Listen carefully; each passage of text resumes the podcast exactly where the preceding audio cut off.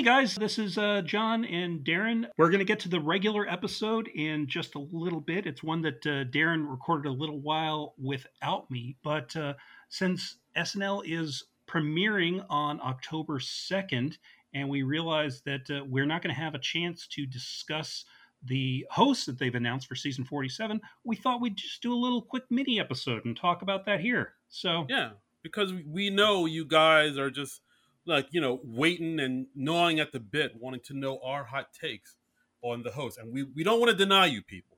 Exactly, so. exactly. So we thought it would make more sense to just do that here uh, instead of in the episode where we're covering the season premiere. Um, so, should we dive in? Let's dive in.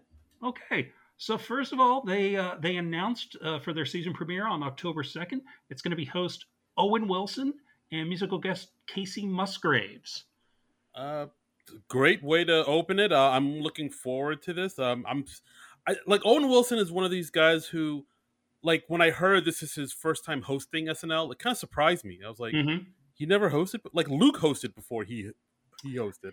Yeah, um, it's an interesting time for Owen Wilson. I, I, think you know, one, it's interesting that all four of the hosts that they're going to have to start off the season, their first time hosts. So that's kind of exciting. Um, right. You know, it's always interesting to see how a new person is going to come in and and handle the show.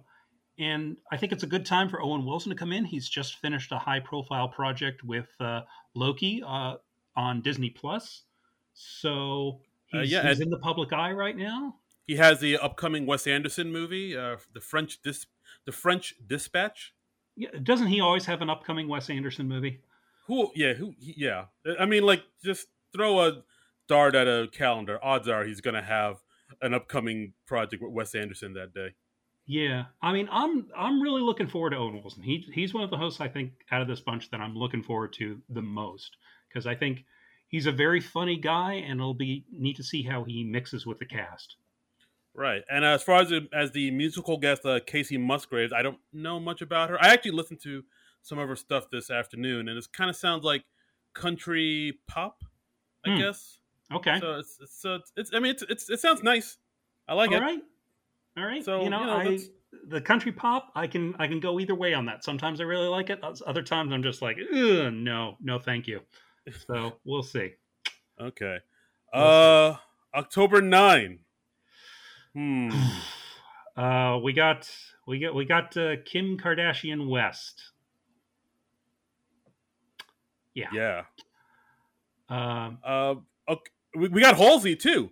We got Halsey. I'm very excited that Halsey is coming back. Uh, you know, she's yeah. done well on the show before. She's been the musical guest a couple times, hosted once. Yeah, and uh, like Halsey is one of these performers who I didn't know until uh, SNL introduced me to her, and then once I saw that once I saw her perform, I was like, oh, she has she's a good singer. She's actually pretty great. And you know, then I saw her in sketches, and I was like, oh, she's actually holding her own with all these uh, cast members. She's actually pretty good in sketches. Yeah, it was, it was like I, a it was a really done a little like, acting since then too, right? Uh, has she? I don't think. I she think has. she has been in an in a acting project or two. I can't name it offhand. I didn't look that up. Uh, well, you know, a... who needs to prepare for the podcast? Yeah, no, people want our hot raw takes. They don't want any any like you know us doing our research. They don't want informed takes. We this is like 2021. It's the internet age. They just want our opinions, whether or not they make sense. They want the first draft, just raw and you know no whiteout, just whatever whatever our barfs out of our mouth first. Exactly, exactly, and that's the way that we can get canceled in 10 to 20 years. Yeah. Um, so all right. And, so uh, so we also have the host, uh, Kim Kardashian West. Okay. All right. Um. So. Hmm. All right. I'll, all right. I, I will say this. I don't think it's going to be Elon Musk bad this episode. I'll say that. I I mean, uh, this is not a name that excites me at all. This is Kim Kardashian West is not someone I have any interest in in any way, shape, or form. I have no reason to believe that she's going to be a talented sketch comedy performer. I'm always willing to be surprised. I mean, who knows? Maybe she'll be wonderful, but I think this is probably going to be a train wreck along the lines of the Paris Hilton episode. I'll yeah, I'll say it's maybe more along the lines of Paris Hilton. I mean, this is I don't know. I mean, having her host, this is you know obviously like a you know stunt casting and uh, Mhm. ratings grab and all that jazz. But I will say that while you know she she's not like a you know you know trained improviser or actor, or she's I think she's been in like maybe one or two things. She was in like a Tyler Perry movie or something. Okay. But I mean, I I will say that she's had more. She has some performing chops because like she's spent you know half her life in front of cameras doing her reality show or reality based show. So right. I mean, while she's not an actor per se, she has had experience performing. You know, she has it- had a camera pointed at her while she says and does things. yes, exactly. You get it. So yeah. So, um, but but yeah, like I don't think. I mean, look, I'll like I'll. I, I always love being surprised. I love being proven wrong. Like if Yeah. if she pro- if this is if this turns out to be like the you know the, the comedic juggernaut of this of the millennium this episode, I'll I'll happily admit it. But like as of right now, I I my expect my expectations are pretty super low. I, I Super can't. low. I can't see this being any good personally. But you know, who knows? Maybe she'll become the next mainstay host. She'll become the next Scarlett Johansson or Alec Baldwin. Oh, I Um, don't don't put that out in the universe. I think. I think you know that chance. But uh, yeah, honestly, I mean, if I'm gonna be, if I'm gonna keep it 100, if I wasn't doing a podcast about SNL, I would probably skip this episode or just yeah. record it and fast forward through it. But uh, because we do this podcast, I'm gonna watch the whole freaking thing and we'll record a whole freaking episode about it. Yes, and we'll, we're gonna say freaking throughout the whole episode. I, yeah, I'm not gonna like it, but I'll I'll watch it for you people. So I hope Yeah. you you appreciate the sacrifices that we make for you. Donate to the Patreon, you savages. Let's see what we do for you. There you go. There you go. Go to non-productive.com and donate to our Patreon. Yeah, we Um, put ourselves through through all this for you. For your enjoy. Are you not entertained? Uh, so next on October the 16th, uh, we have uh, Rami Malek and Young Thug as the musical guest. Uh, Rami Malek, yeah, as you know from uh, Bohemian Rhapsody and mister Mhm. Robot fame. And he's Um, going to be in the upcoming James Bond film, uh, No Time to Die, which Yes. is opening on October 8th. And he's the Oh. villain in that. So it's cool that they've got somebody plugging the, the Bond film because Daniel Craig, of course, was the very last host they, they had before uh, the whole COVID shutdown thing happened. So it's Yeah, nice that they're doing that. Yeah, and here here he's promoting the exact that exact same movie. That exact same movie that was supposed to come out 18 months ago. So. Full circle. It's a circle of life. uh, Circle of Life. Um, and I'm also excited just because uh, Rami Malek is an uh, alumnus of uh, my old college, uh, the University of Evansville. So he's a graduate from Oh. there, and you know it's nice that he's doing so well for himself. oh, nice, nice. Uh, like, al- al- alumni doing doing big things. Exactly. Uh, yeah, I mean, I'm interested in seeing this. Um, you know, Rami, he's mostly known for, you know, doing uh, you know, dramatic roles and whatnot. So I don't know how he'll fare in a comedic, you know, in a comedic role. But uh, as we've seen before, a lot of dramatic actors have done really well on SNL. Like, you know, I mean, Yeah. Adam Dr- Adam Driver, who saw that coming, or Liev Schreiber, or like, um, you know, even Benedict Cumberbatch. Like, there's a there's a lot of good dramatic actors that actually do have comedic chops. So yeah, and it, it's always fun to see them show like a different side of their personality, or an, like another. You know, they pull another crayon out of the box and they show what else they can do. So, so that's always cool. I'm looking forward to that. Um, I don't really know much of anything about Young Thug. Do you? I know nothing about Young Thug. I'm assuming he's, you know, just uh, like a mumble rapper, and I'm sure he has lots of watches and he wears sunglasses indoors, Mhm. uh, the in name, tat- it sounds like a rapper name. Yes. Yeah, you, you don't have the name Young Thug and you'd be like a, a bluegrass banjo player, That would be a kick, though. wouldn't it? Though. I would enjoy that. I, I mean, you know, sometimes they surprise you. Sometimes, you know, yeah. Yeah. You, So- you go to a Young Thug concert, you expect some some gangster shit, and it's like some some white dude looks like Steve Martin playing the Rainbow Connection on a, on a, on a, on a You're like, wow, he he does not really seem very thuggish. this is this is false advertising. I This is this is very surprising. Bunka, bunka, bunka, bunka, bunka, bunka, bunka. Um, and then uh, last, but uh, certainly not least, we have a, a returning favorite. We have uh, Mr. Jason Sudeikis coming back to host on October 23rd with Brandi Carlile as the musical guest. Yeah, out of this is the show I'm looking most forward to. Yeah, because I mean, I mean Jason Jason on, Sudeikis. I mean, who dude, has had a better year than Jason Sudeikis? I mean, uh, yeah, just Ted Lasso, just just sweeping the Emmys, or exactly know, winning award. After, I mean, just, yeah, I mean, it, like Jason Sudeikis, he's he's gone through a pandemic. I believe he's broken up with Olivia Wilde within the last year or so, and he still had a terrific year. That's a good year. Yeah, he's still doing fine. He's, he's still tie- doing fine. He's still doing. He's still killing it. He's got a tie dyed hoodie. He's living life. and you know, it's it's just always fun whenever somebody who's a beloved cast member comes back to host SNL because one, you know, it means they usually means they've made a big success of themselves out there in the real world, and it's also fun to see them revisit characters that they had. And are, are there any particular Jason Sudeikis characters you're hoping to see him revisit?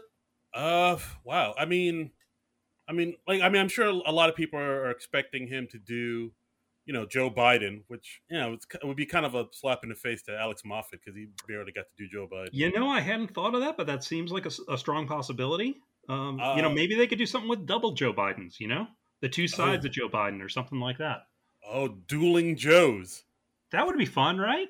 Maybe dueling band Joes. There's something. That's there. a that's a free idea for you, SNL. You know, you can you can use that on October 23rd with our compliments. That's right. We know you guys are listening. Yeah. Dueling banjos. There's something there. Just work. There's something there. That's not, we'll develop it over the next few weeks. Exactly. So, you know, um, SNL will send you our packet. Yes, exactly. Please, please hire us. Uh, and also, actually, I would I would love to see if they would do like a two a holes uh, visiting a whatever type of sketch. Like if Kristen Wiig would come back for it. Mm, okay, I don't know if I'm clamoring to see those characters again. Um, I think a Ted Lasso parody would be really fun. That would be cool to see. Uh, I've seen some people on Twitter suggest like he brings back the the Running Man from uh, What's Up with That. Oh, of course. I think that would be really fun. Um, you know, get get Kenan to do a What's Up with That. Get uh, Bill Hader to cameo as Lindsey Buckingham, and get Fred Armisen to come back as the saxophone guy. And that's really all you need. Dude, if they get, if they do a What's Up with That, I will I will lose my shit. I I always loved that sketch. I never got sick of that sketch. Um, so I and I've gone on record if like when Kenan's last show ever comes around, just make the entire show one long episode of What's Up with That. A 90 minute What's Up with That. And you can do other sketches within that sketch. And you know, but it always just comes back to what's up with that. And uh, I think that would be a great way to send Kenan off. I mean, my God. I mean, do they do I dare I dream? Could something like that happen? Is the world that kind? I mean, you know, I, I think that's going to be a lot of fun because Jason Sudeikis, I think he's somehow he's still like an underrated SNL cast member. I feel. I think yeah, I think when he was on it, he was a little under. It was like him and Will Forte were kind of underrated. They're all kind of, you know, under the shadow of uh, Kristen Wiig and even Hader, I'd say.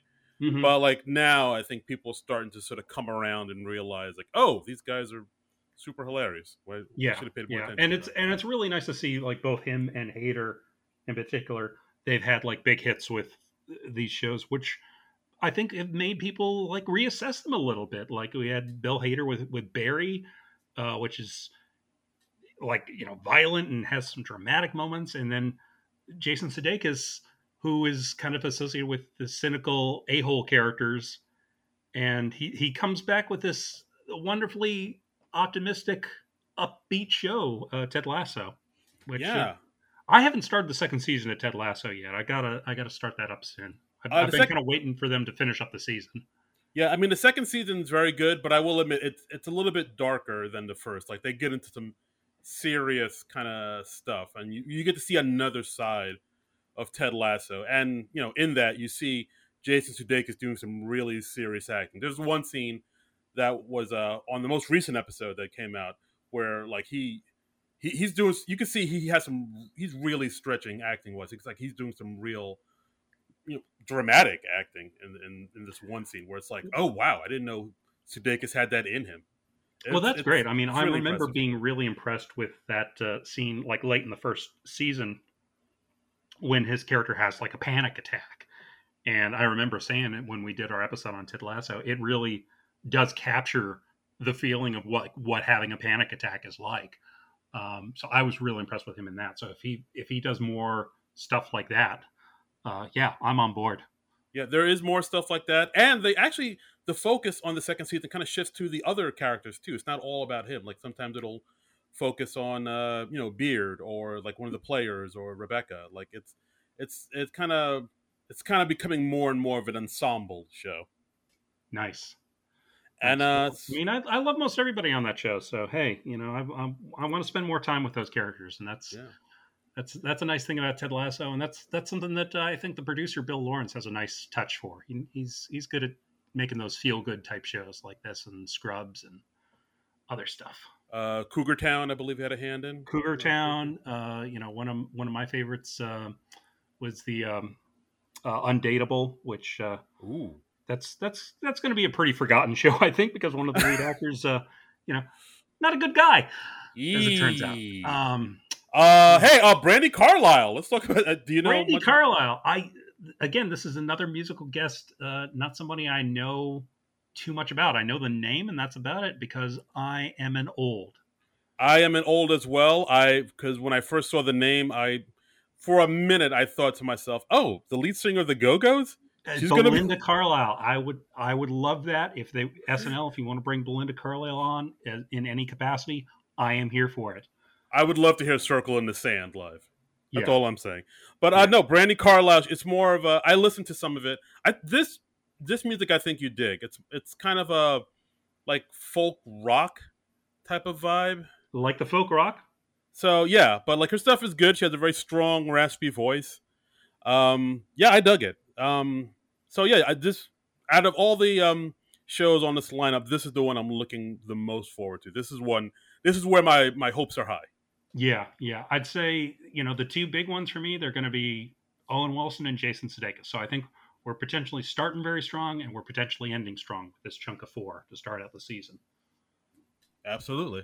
And um, yeah, And- that's our that's uh that's our hot takes. That's that's what we think on the host. Um, do we want to make any uh, predictions on who might be staying, who might be going? Prediction: pain. Kudos for the Rocky Three reference. Swish. Uh, I honestly like the show's supposed to start in in a week. Mhm. I, I still have no idea who's staying and who's going. Like They're playing the cards very close to the chest, uh, or, or close to the vest. I forget which way that phrase goes, but well, the vest goes over the chest, they're So- they're the cards are close to their body, is what I'm saying. Um, right?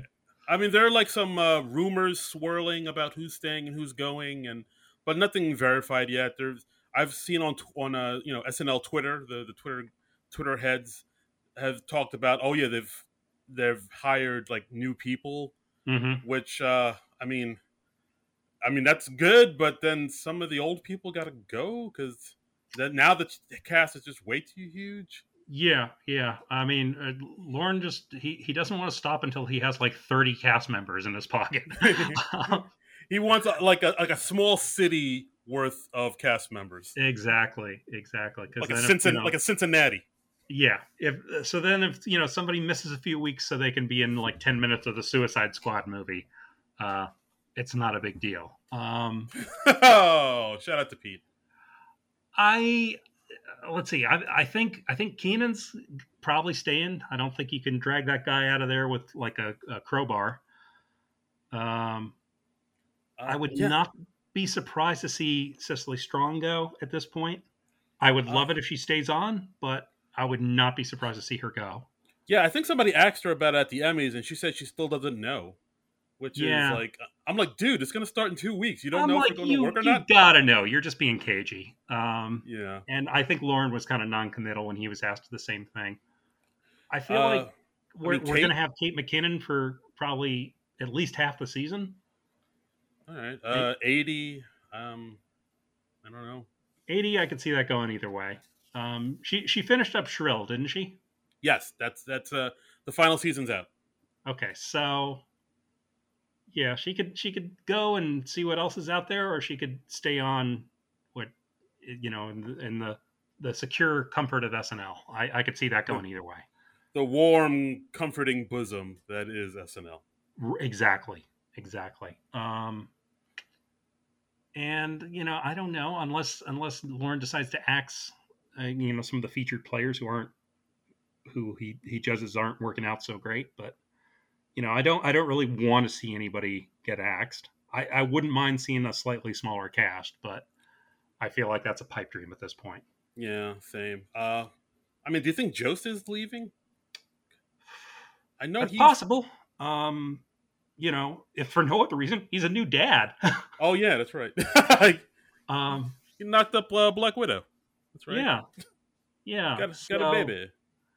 Uh, you know, and I think I think uh, Che's made some noises about leaving. It wouldn't be a bad time to uh, do a new thing with Weekend Update. I think I'm I'm ready for a change there. Yeah, I forgot. That, I like sometimes I forget how long they've they've done it together. It's been like like five years, right? At least. Been quite a while, yeah. Yeah, it might it might be time for a, a, a changing of the guard. Yeah, yeah. I think uh, Dennis Miller he put it well when he said like SNL is a tree that needs pruning every seven years, and uh, it might be Yeah. time to do a little pruning. Who knows? Yeah, some prune the hedges. So Yeah. anyway, Yeah, that's, yeah. that's what we think right now. We'll we'll f- figure out how right or wrong we are in about a week, and then you can uh, talk about how smart we are and how we totally called it, or how stupid we are, and you know how did we not see that coming? I expect to hear the latter. Yes, most likely, most likely. So, um, but in the meantime, we've we've got an episode. Um, this is one I'm not in because you know my my duties in the CIA just took me away. I th- you could. I thought you weren't supposed to talk about that. Uh, you know, um, I I asked. They said I could blow my cover. So, Wow, I, the CIA is playing fast and loose with the rules. I see. yeah, yeah. No, as uh, they were like, uh, yeah, you can you can be a rogue agent. You can you can talk about it now. Okay. So- all, all right. Wow. This, this is the first I'm hearing about it. Okay. Yeah, but uh, but Darren went ahead and he uh, recorded an episode about uh, Billy Madison. Yes, I recorded with my good friend, Mr. Taylor Allen, and uh, we recorded this, uh, you know, maybe a few days before the uh, passing of, of the late great Norm Macdonald. So uh, when you hear the episode, you're gonna hear us talk about Norm, but you, you know we're not gonna say we're not gonna talk about his passing because when we recorded this, he hadn't passed yet. So um, so that's why that's why we don't mention the passing in the episode. But um, either way, it's a fantastic episode, and uh, you know, here it goes. Tapes from New Jersey, it's the SNL Nerds, the show where two comics from New Jersey nerd out about Saturday Night Live. I'm your co-host Darren Patterson, and uh, again, guys, uh, my co-host John Trumbull, uh, he's not here today. He's uh, again, he's AWOL, he's uh, MIA, he's taking sabbatical. But don't fret, don't fear, because I have an amazing uh, guest co-host with me today, and he's super cool and he's a pretty groovy dude. Um, he's a he's a great comic in uh, in the beautiful state of New Jersey. He has an awesome podcast called Frady Cats about horror movies, which I was uh, you know had a, had the pleasure of being on. You can check that out. We talk about The Exorcist, and and oh, you know what? Also, I'm gonna say it right here. He's like one of the nicest guys in the, the Jersey comedy scene that I've ever come across. It's true. It's true. Take your flowers, ladies and gentlemen. Mr. Taylor Allen. Hey, buddy. How How's it going? I'm, I'm very good. I, dude. I'm so excited. This has been a long time coming. I've been, I've been pushing you to uh, to get me on here, and I couldn't be more thrilled to be on this specific uh, episode. So Yeah, I'm yeah, happy. yeah. No, while we do have like difficulty getting people on this podcast because they don't they don't think it's legit. You, however, they think it's some Ponzi scheming. You, however, are like you were like chomping at the bit. Like I got to get on this podcast. I need I need this in my life. I Yeah. like you know like like a heroin addict. Yeah, yeah, yeah. And and also, dealer. I am gonna. Uh, I'm still waiting on my uh, my yoga pants. Just so you know. So, like, I, I know that this is part of the Ponzi scheme, but I am Right. waiting for the yoga pants that you promised me. uh, in addition to the, being a guest on the show. All in good time, my child. Okay, All in good time. Okay. He ha- he has a plan. he has a plan. You've read the literature, you know. Yeah, yeah, I'm, I'm hip to it. Okay, uh, but yeah, it's uh, dude, it's it's good. We fin- it's, I'm happy to have you on finally. Yeah, we finally oh, talk yeah. about it. And uh, yeah, guys, we're gonna start talk. We're gonna talk about uh, a movie you chose. Uh, the the movie that started it all. That started the Adam Sandler empire. Oh God! And what an empire it is! Oh huh? my my God, it's it's unparalleled, folks. We're talking about the uh, 1995 film Billy Madison. Ninety-five, huh? Yeah, is- wow. Came out February 10th, 1995. Uh, had a budget of 10 mil. It grossed like I believe 20 mil, so it made like yeah. I think this movie came out. It was what senior year of high school for me. This was Oh this was back a ways. Yeah. I was in fifth grade when this came out. And okay. All right, you're young. All right, fine. We get it. No need to rub it in our faces. But uh, but like this this was a game. This was like a huge game changer. I mean, we'll talk about it obviously, but this was like a big. This was a big one for me. Right. Yeah. No, we'll get into it. Yeah. Uh, but before we get into that, let's get. I was gonna say into you, but that sounds. Yes, get into me. I'm, Yeah, that- I'll, I'll break. I will spread myself, and we will go inside.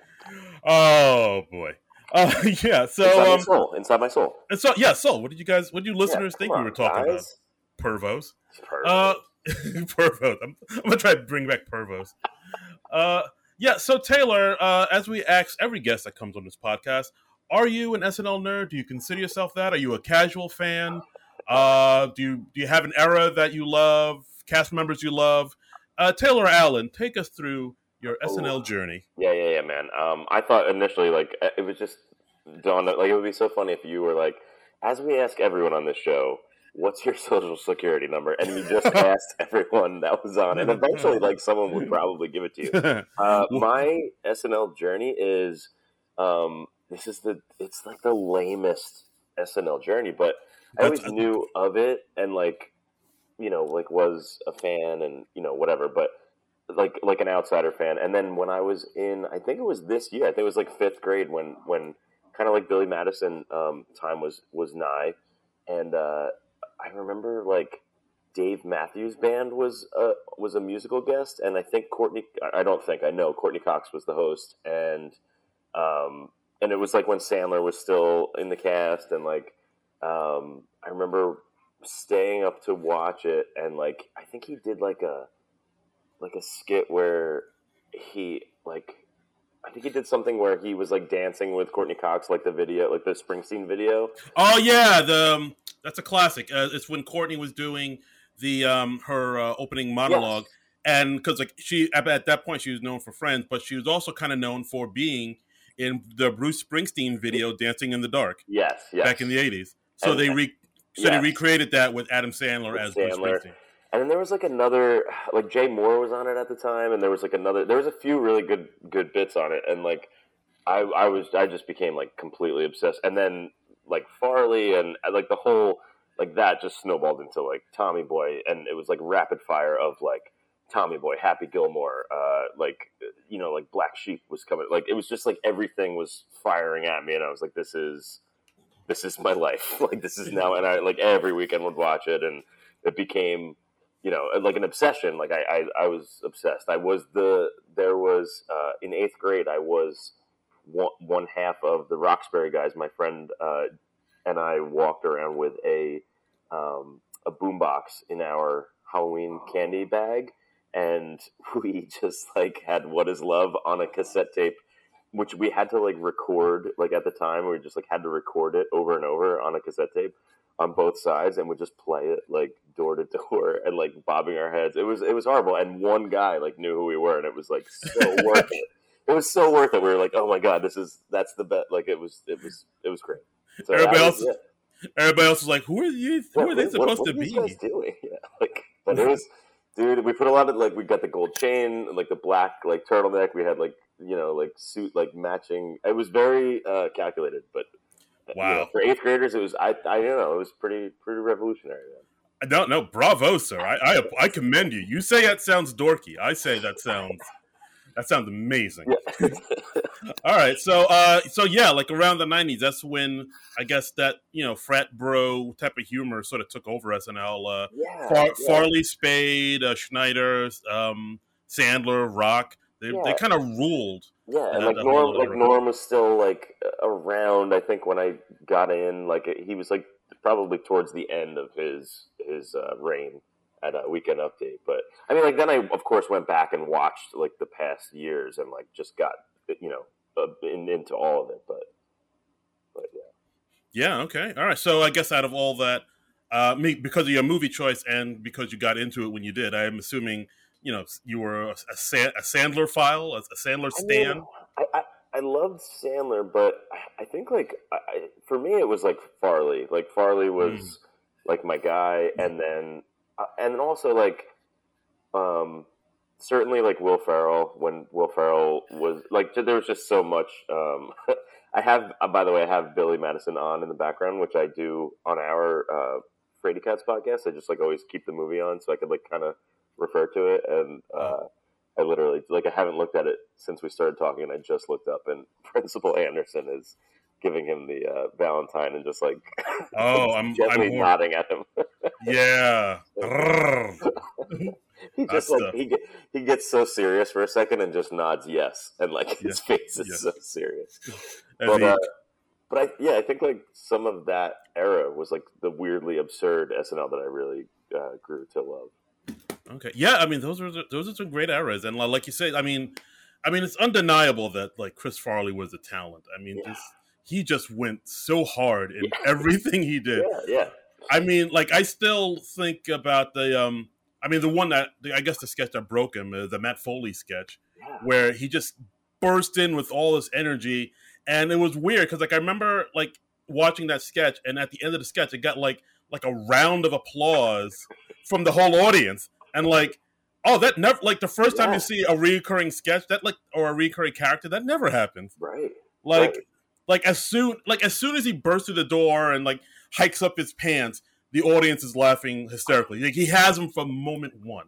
Right, right. He just has to ride that wave, and he does. Like, like, and there are moments. There are so many moments on SNL where people walk in, and there's like this crazy like momentum going, and then it just like kind of fizzles. And he never lets that happen ever. Like he every everything he's ever in, it just like is hard until the very last second, which is which is crazy. Right, like in the Foley sketch, he's just like he's just constantly hiking up his pants. He has he has the catchphrase, you know, "Van down by the river." Yeah, yeah. He like he literally he he picks up Spade and then he like right, right. fall and like falls and breaks the table. Did you ever see when he was on um, Letterman and he like they like introduce him and he runs down the aisle and he just like he just is like freaking out and like dancing and going crazy and he picks up this guy and he's like hugging the guy and he's like dancing with him and then he like carries the guy outside and throws him in a dumpster. it is like the funniest. Oh, it's so good. It's so so good. I don't think he- I saw that. it's really good, but he all like he he's in this movie as well, and he he's my well we'll get into it, but he's my favorite part of this movie. Yeah. All right. Yeah, I I would agree with that. Well, hey, let's let's get into it right now, yeah, yeah, guys. Yeah, Uh, like I said, uh, Billy Madison, uh, February tenth, nineteen ninety five. Uh, the film that started it all. It was uh, written by Adam Sandler and uh, Tim Herlihy. Of course, you know we all know Tim Herlihy, SNL writer. That's where he, Mhm. him and Sandler met. And um, apparently, Tim Hurley. This isn't the only movie Tim Herlihy wrote for Mr. Sandler. yeah. So uh, what else did he do? Uh, well, Tim Hurley, he also wrote Happy Gilmore. He also wrote The Wedding Singer. Okay. He also wrote Waterboy. okay. He also he also wrote Big Daddy, Little Nicky, Mr. Deeds, Pixels, Oh my god! uh, Grown Ups Two, I believe, and um, the movie that just came out on Netflix, a Hubie Halloween. Oh, Like Tim- Yeah, like like Tim Hurley, he and Sandler, they they work together quite a bit. Like he's kind of he's like the the Bernie Taupin to Okay. uh, to Sandler's uh, Elton John. Darren, what's your favorite um, Adam Sandler movie? Like, I mean, Hmm. drop like you're you have to like someone's like, listen, you can only watch like you don't have to watch it. It's not the only movie you can watch for the rest of your life, but it is Right. the only Adam Sandler movie that you can watch from now Hmm. till the end of time. What what are you picking? Okay, well, I'm gonna I'm gonna out myself here. This might this might lose me some fans. I don't know, but like uh, I, I remember when Sandler first came out. I'll admit, I If you I- say bedtime stories, no, no bedtime stories. Oh, oh, you know what? Tim Hurley he wrote that too. oh, okay, perfect. But no, no, I'm not saying bedtime stories. Okay, Like okay. I'll, I'll I'll admit this freely. Like when um Sandler first came out, I wasn't quite on the Sandler train. I didn't Okay. quite get it. But like I knew he was popular because like all my friends in high school loved him. That uh, first album he came out with, uh, "They're All Gonna Laugh at You." So many of my friends were like quoting that, like Yes. word for word, like you know, uh, "Hey buddy, hey yeah, buddy." that was buddy." huge for me. Yeah, Like like everybody swore that was the gospel, but like to me, I didn't quite get it. I, I guess I was a little bit of a comedy snob. yeah. But to me, I was like, I don't get it. He's just making baby noises and babbling. And, you know, how about you, my whole? That's his set. That's his. So I didn't quite get it. But I will admit, uh, as far as favorite movie goes, I I did enjoy Happy Gilmore. I think that Yeah. might be the one for me. I'll say Happy Gilmore. Oh God, I think I, I, I might have to agree with you. I mean, like Happy Gilmore is, I think it's my favorite one. It's like my most rewatchable one. But I also like Bulletproof is a really, really good one. Uh, Bullet. Wow, no one says bulletproof. Yeah, I know. It, I used to like. It was like the forbidden. Like I don't know. Like I, I, I, I used to love that one, and there was like, and I don't know. The Wedding Singer too. I think is like is top. Is that's up there for me as well. yeah, Wedding Singer is a very sweet it's type so, of. It's so nice. It's like a date movie. It's like his like Yeah. sensitive. Like this one's for the ladies. But it's still is- very, it's still very funny too. Like It is, it is. Yeah, it's great. It is, it is. But yeah, like uh, I'm surprised you said bulletproof because that, that seemed to be the first time he was go- trying to be like more of a serious action Yeah, yeah, yeah. comedy. Type, Yeah, it's like a, it's a fun. It's like such a fun movie. Like it's and it's it's funny. It's just a good. I don't know. I'm a big fan of uh, of Bulletproof. Yeah. okay, all right. So uh, yeah, so this mo- Happy Gilmore or, or Billy Madison's like right there. I mean, it's it's it's fantastic. well, that's why is. He called his production company Happy Madison because it's, it's, it's the two the one two punch.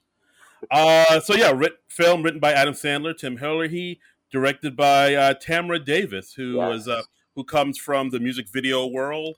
Uh, she also directed CB4 with Chris Rock. yes. directed uh, Half Baked with um, Dave Chappelle and Jim Breuer, and uh, the movie Crossroads with Britney Spears. What? Wait. Yeah, What? She- Wait. she- you- Cro- Crossroads with Britney Spears and Justin Long? yeah. You didn't know that? I did not know that. Yeah, and also uh, as I found out, she's she was married to Mike D from the Beastie Boys. What? They're, yeah, they're separated now, but they had two kids. Yeah, Insane. This is this is all. This is too much. I have to go. she was married to a Beastie. Wow. Oh, that's- that sounds- That yeah, sounds that doesn't gross. sound good. That does. As soon as I said it, I was like, "Oh no, I should I should take that back." But yeah, so she she sounds she sounds pretty cool. Yeah, Um, yeah. I mean, yeah, she did some great movies.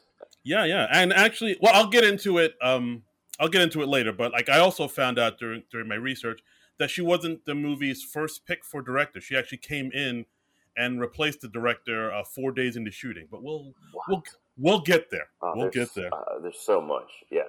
So much, so much to unpack. So let's start unpacking. so, so can you do you know? You said the budget for this movie was what ten million dollars? Uh, yeah, it was like a super low budget. I Which mean, it is- makes It's nuts because like some of the party scenes and things like there, it, it seems like the budget, just the, the property alone that they film on is like it's wild. Like it seems like th- this movie would have a, a fairly reason like like a reasonably high budget. like, Uh, yeah, no. According to what I'm seeing, it had a budget of 10 mil, and but it ended up making 26.4 mil.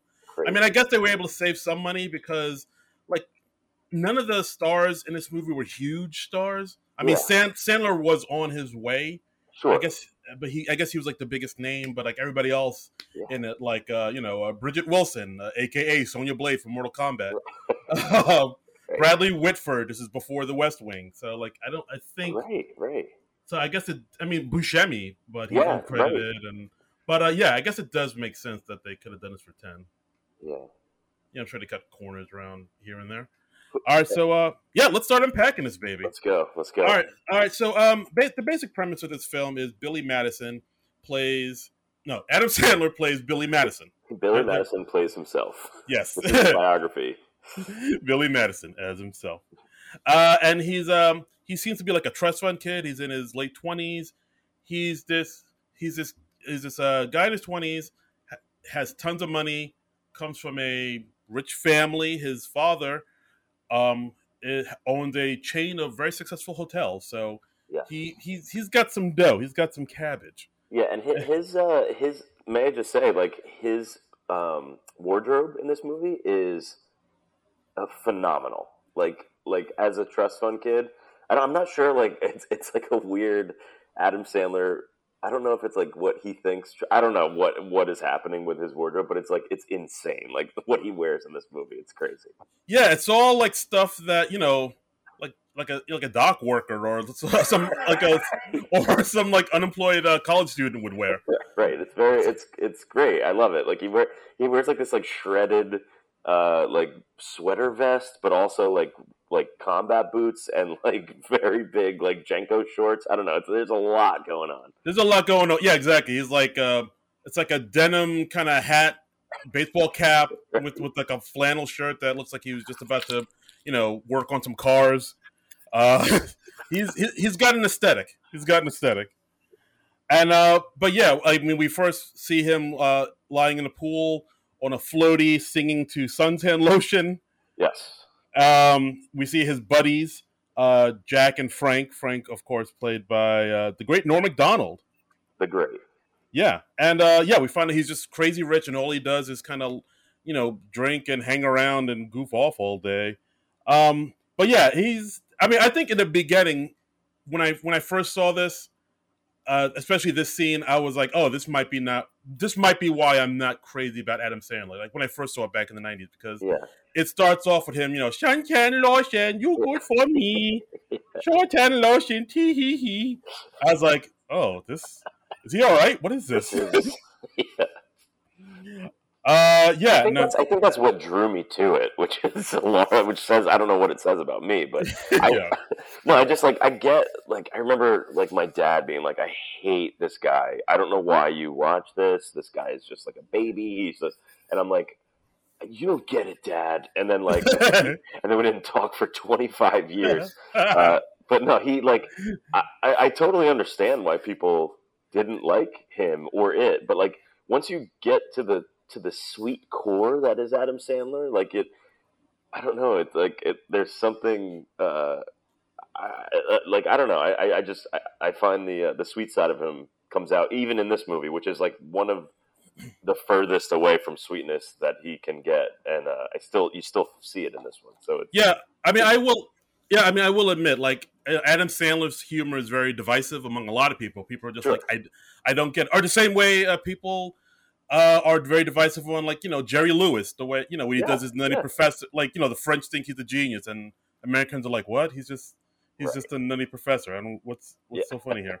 But it is it is like one of those things where you know some people just are in tune to it and some aren't. And I will admit that there are a, a there are a handful or a good amount, I'll say, of uh, really funny moments in here that I do like that he does. yeah, But we'll but we'll get there. We'll get Yeah. there. All right, so we see him making his uh, daily trek to the uh, to the to the mailbox to get because it's Nudie Magazine Day. right. Very Remember- exciting. Yes. Yeah, remember remember in those days we had to get magazines. Yes. You to you have to jacket like a pilgrim. Remember, Uh, remember those days where you had to ride your golf cart to get your mail? Oh my god! Thank God those days are over. uh, we, of course, we see him. He has a shemale fiesta, Yep. women over eighty, and and one simply titled "Drunk Chicks." Which I found out one of the drunk chicks is like, I don't know if it's like the producer's assistant or there was it was like or maybe the director's assistant or something. She's, she's one Um, of the I forget who it was, but it was someone Oh. related to the to the movie. Oh wait, yes, I did see that. Um, yes, Sandler- you're right. Sandler loves to use like the crew and the like. It's he's supposedly a very nice uh, guy when it comes to that. Like very like, hey, like get involved in the movie, be part of it. We'll use somebody's name or we'll, you know what I mean?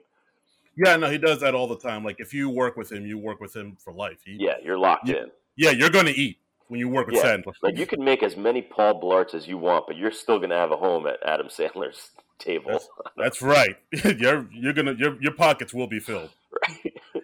right? Um, so we also are introduced to Juanita, the maid, Yes. who uh, says you know wildly sexually inappropriate things Love it. to, to him about like Love it. how he's a fine piece of ass and oh he should take off your shirt and just laughs it off. Yes. Uh, Yeah. Yeah, we see, uh, and uh, then we also get introduced to um, uh, Adam uh, Billy Madison's father. He has a big business meeting, and then we meet um, the executive VP of his company, Eric Gordon, played by Bradley Whitford, Mhm. and uh, Carl Alphonse, who's the operations manager, played by. Uh, I wrote down Mr. Heckles Yeah. because, as a placeholder because that's how I knew him. But um, I know his wait. His name is Larry Hankin. Yes. Yeah, Larry Hankin. Got it. And uh, all right, so this is where the whole story about the directors come into play because I looked it up, Yeah. and apparently uh, Larry Hankin is uh, not a fan of this movie. He, yeah, he like he apparently didn't uh, get the comedy and just didn't like like he wasn't feeling it. Right. He's, So uh, he's so good in it though. Like he's he's very funny in it. right. Yeah. For those who don't know Larry Hankin, he's a he's like a character actor. You've seen him before. He's Oh, been in. He's been in, of course, Billy Madison. He was in Home. Alone. Bad. Oh yes, old Joe, Breaking Yeah. Bad. Um, he was in Seinfeld, Home Alone. He Mhm. was in a bunch of stuff. And according to IMDb, he said that um, quote he was he's not a fan of the film. He disliked the film because he didn't like the type of humor used in the movie. He didn't find Adam Sandler very appealing as a person, saying he found him too crude as well as immature. And his friend was fired from the movie.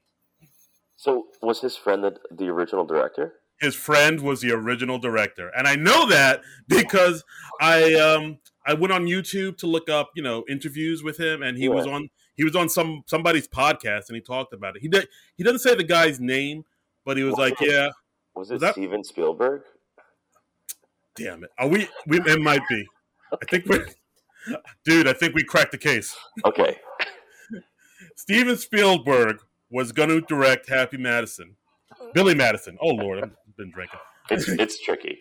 It's Yeah. tricky. It is, but uh, yeah. So uh, you know, Larry Hankin's friend, the director, got fired. They, they they don't say his name. They don't say why he got fired, but he just did four days in the shooting, and then they went and got Tamara to finish up. And thank God they did because she's great. Yeah, she's good stuff. Um, yeah. So as the movie goes on, we see that, um, of course, um, Eric, the executive VP, played by the great Bradley Whitford from West Wing, he is not a fan of Billy Madison. Is you know he's the um, antagonist, I believe. Yeah. the term is. Yeah, he's the dick. You know, he has blonde hair. Every movie has a blonde haired uh, antagonist. And um, yeah, and we see that Billy's father is just really kind of, you know, dismayed at his son Billy because he's, you know, he's a goof and he's a layabout. And he's, he, he, there's one scene where he's literally just talking gibberish angrily to Eric. Just haba joba joba jaba. Like I know I sound like Jar Jar Binks when I do that, but I'm not exaggerating. no, you're you're crushing it. You're, you're killing it. Thank you. And uh, yeah, he's just like weird, and no one, no one, uh, no one respects him. He does like a really nice um the I'll tumble for you moment. Like those are the moments of this movie that I I love. Like like when there there's just like a really strange like sometimes it's musical, sometimes it's just like out there, but like it's just this moment where the song kicks in and he kind of like starts dancing on the stairs. It, it's coming, I think, right after what you're about to say, but but it's just like th these moments are like the moments that for me make this movie so so wonderful. Right, exactly. So uh, basically, we see uh, Billy's dad. Um, I forget who who plays Billy's dad, but actually, I did see that Charles Bronson was offered the part, but he turned Yes. it down. Yeah. That's that's a choice. That's a that's a real choice. oh hell yeah. Um, but yeah, we see that uh, Billy's dad wants to retire. He wants to give the the whole business over to Billy, but Billy's a screw up and doesn't know what he's doing. So Right. he says, "Yeah, I'll just give it to um, the guy you hate, Eric, our May VP." Yeah. And then, of course, Billy's like, "You can't do that. He's a dick. give give me the business, Dad." And then you know we learn that uh, Billy's dad, uh, you know, he feels remorse because he's kind of enabled his bad behavior because he just kind of paid all his teachers to give him good good grades throughout his entire life. So like all like even though he he did graduate from high school, he's not a you know that's only because his dad you know helped him out. Right. And then of course that's when uh, Billy makes a bet saying, "Just give me two weeks, I'll I'll pass every grade from first to high school. And if I do that, it all in two weeks, you'll give me the business and you won't give it to Eric. And which is which is a great which is a great setup. Like it's a Yeah. great plot. I'm, I'm I'm like all in. yeah, I mean, I don't even know if that's like possible, but, but that's but that is our thing. And then, uh, you know, they say, all right, it's a bet. Eric walks away angrily and gr- groans, you know, scowls at him. And then we get a scene of Billy Madison hearing "I'll Tumble for You" by Culture Club playing, and he just dances on the steps, and then Yeah, cut to the next scene. It's it's excellent. Like it's just such a weird transition. They're, the transitions in this movie are, are perfect. Yeah. I think, yeah, I think like once you see that him dancing to "I'll Tumble for You" for no reason, because the music literally comes out of nowhere, Yeah. and he's just that's when you realize, oh, okay, this is going to be a super bizarre movie. this is going to be a weird, it- surreal movie. I think it might. It, I mean, yeah, that is a moment where you could say like, "Oh, yeah, this is going to be a weird movie," or like moments before where he's chasing a enormous penguin through. Oh, damn it! I forgot the I forgot about the penguin. Yeah. yeah, There's there's a thing another runner throughout this movie where he sees like a gigantic six foot tall penguin that no one else can see. So I don't know if he's like if it's his drunken hallucination or yeah, his, he's just out of it. But like they never explain it. He just sees a giant penguin. Yeah. So like that and the random dancing to on the stairs, as well as other moments in this movie, let Sure. you know, let you know, hey man, don't take anything you see seriously in this film. This is this is all ridiculous. yeah. I mean, it. Yeah, and and we'll we'll get there later. But there's one moment where it really like everything just goes off the rails Oh, boy. Uh, yeah. So yeah, so it's like so don't don't look for logic in this movie. If you go in this movie looking for logic, you're gonna be Yeah. quite disappointed. Um. So yeah, yeah. So I'll tumble for you. He dances. Uh, we see him going into um the first. Uh, he goes into kindergarten, right? Because he he didn't Yeah. get through anything.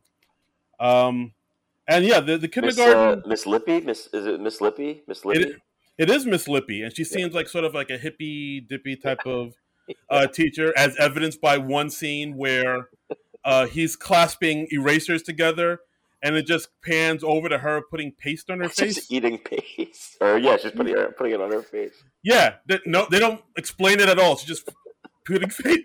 Like that's like once I saw that, I was like, oh wow, yeah, this is, yeah. That's like something I'd see in like the state. This Or was also, yeah, this was also like uh, a, a moment in a movie where, like, when, when she's reading the book and he freaks out, and like all the kids are asleep, but he's still like so invested in the story, and he- and he like, uh, do do you curse on this podcast? Oh, oh, we curse, mother. Okay, okay, okay. I just make sure. But like when he says like you get your ass out there and you find that fucking dog, like this was like this was somewhat rare in a PG thirteen movie at that point. You know what I mean? Like that was like a that was a pretty hefty hefty moment there. Yeah, I think in PG thirteen they allow you like one f bomb. Yeah, it's like I So- think I think now you can have two as long as they're they have to be used in like a certain way. okay, for artistic purposes. yeah, yeah, yeah. I got it. Uh, yeah, like um, yeah, and then we see Billy kind of get trying to get along with all the other kids. Um, you know, he's a lot bigger than everybody because he's a grown ass man and they're all children. But he sort of earns their respect during playtime, especially during a game of dodgeball Yes. where he just like wails on other kids. And I believe it said that he was actually like when they were filming it, he was actually like wailing on them, and like the camera had to cut away from the kids crying because they didn't want. I, I was just watching that scene, and he. There are a few moments where you can see he's just like a. It's like a full, you know, like a full-bodied throw, and it just like a few of them just hit a kid like right in the face. Like I mean, yeah, he's he's really like not holding back at all. It's it's good. It's it's nice. Yeah, that's why you signed those uh, disclaimers, parents. That's right. That's right. That's right. It's like, oh, you, you signed it. You signed it. You can't sue us. hey, all right, next scene. and of course, that's when we uh, start to see another runner, uh, the O'Doyle rules. Oh, dude. Yeah. Uh, I'll admit, I did like this. Yeah, yeah, yeah. I mean, like, so O'Doyle, it, it all it all boils up to, to later in the film, but like, yeah, this is like one of those running jokes that that you know, like, I, I don't know, for me, it just paid off so well at the end. But yeah, it's great. Right. Like at first, I didn't know where that was going, and then there was the scene where you know the the banana peel on the road. Yeah, I didn't know where that was going. Yeah. And then once those two merged, I was like, "All right, all right, you won me over. That was pretty cool. so good, so good. I'll I'll give you that one, Billy Madison. I'll give you that one." Uh, yeah. So um, Do we? So can I, I can't remember if it was kindergarten because I know I, I believe it's when they go um, on the uh, the trip, the first trip. Is that kindergarten? oh, the first uh, field trip where we Yeah. see when he's in Veronica Vaughn's class. Oh, I think. okay, so that's that's first grade, right? Uh, bu- bu- bu- bu- I believe that's third. Second grade, third grade. Oh, yeah, I think that was that was third grade. Yes. Okay, okay. Okay. So anyway, he passes first grade. We, you know, they they do a bunch of like kind of jump cuts here and there. Yeah, Um, they, they have a big they have a big party at his house. Everybody gets crazy. Uh, there's a clown there great. that like does a big old pratfall and falls to the ground. Everybody laugh. The clown's bleeding from his mouth. Very dark. Very dark. so dark. I mean, it's not. It's the and that's another thing. There's a, the humor is kind of bops all over the place in this film. oh this film. yeah. It's like yeah. sometimes it's surreal, absurdist. Sometimes it's just dopey, goofy. Sometimes it's smart, and then sometimes it's just dark as all hell. Yeah, there's like there, and then and then like a lot of it is physical, and a lot of like there, there's so many styles of of comedy in this movie, and uh, yeah, it's it's it's wild. The the clown bleeding out the mouth was always that was another one of my favorite moments as well. Because clowns bleeding is just yeah, that's, I mean, just they- good times. Listen, they deserve it. Yeah, they know what they did. Yeah, They've had it too good for too long. uh, so wh- while uh, Billy passes the first grade, we see Eric is, you know, getting upset. He needs to take down Billy. He has a pet rat that he says all these things to. right, which is Uh, great. Yes, you know, all bad guys have some type of evil pet. That's just that's just how you know they're evil. um, we see that uh, he has a janitor in there at the plant Yes, to, to to like report back to him. We see Billy goes to second grade. Uh, he passes that doing a, spe- a spelling bee, and um, yeah, now then Billy makes his way to third grade, where his teacher is Veronica Vaughn, played by uh, the lovely Sonya. Sonya from uh, Mortal Kombat. Mortal yes, Kombat. Yes, of course. That's that's that's the only name I I, I know her as. yes. And um, um, yeah, like he they they pretty quickly go on a on a field trip, which is like a huge uh, moment in this movie. oh yeah, this was the turning point. Yeah, uh, but we also established that like Veronica Vaughn hates uh, Billy, Right. you know, and she's like, she's like, oh, you're just here because you're. It's disgusting that you're here because your parents just had the money to put you here, and you're wasting everybody's time. Like Yeah. she, she, she meets him with scorn. She doesn't Pretty- want to hear it, Yeah, but of course she's like crazy, smoking hot. So Yeah. Billy's all want to touch the hiney, right? you know, as you do. Classic, Uh, yeah. So, um, classic and this- Sandman. classic Sandman. Um, yeah. So yeah, Vaughn, Vince, uh, Veronica Vaughn. I almost said Vince Vaughn. Vince Vaughn. Vince Vaughn is in this film.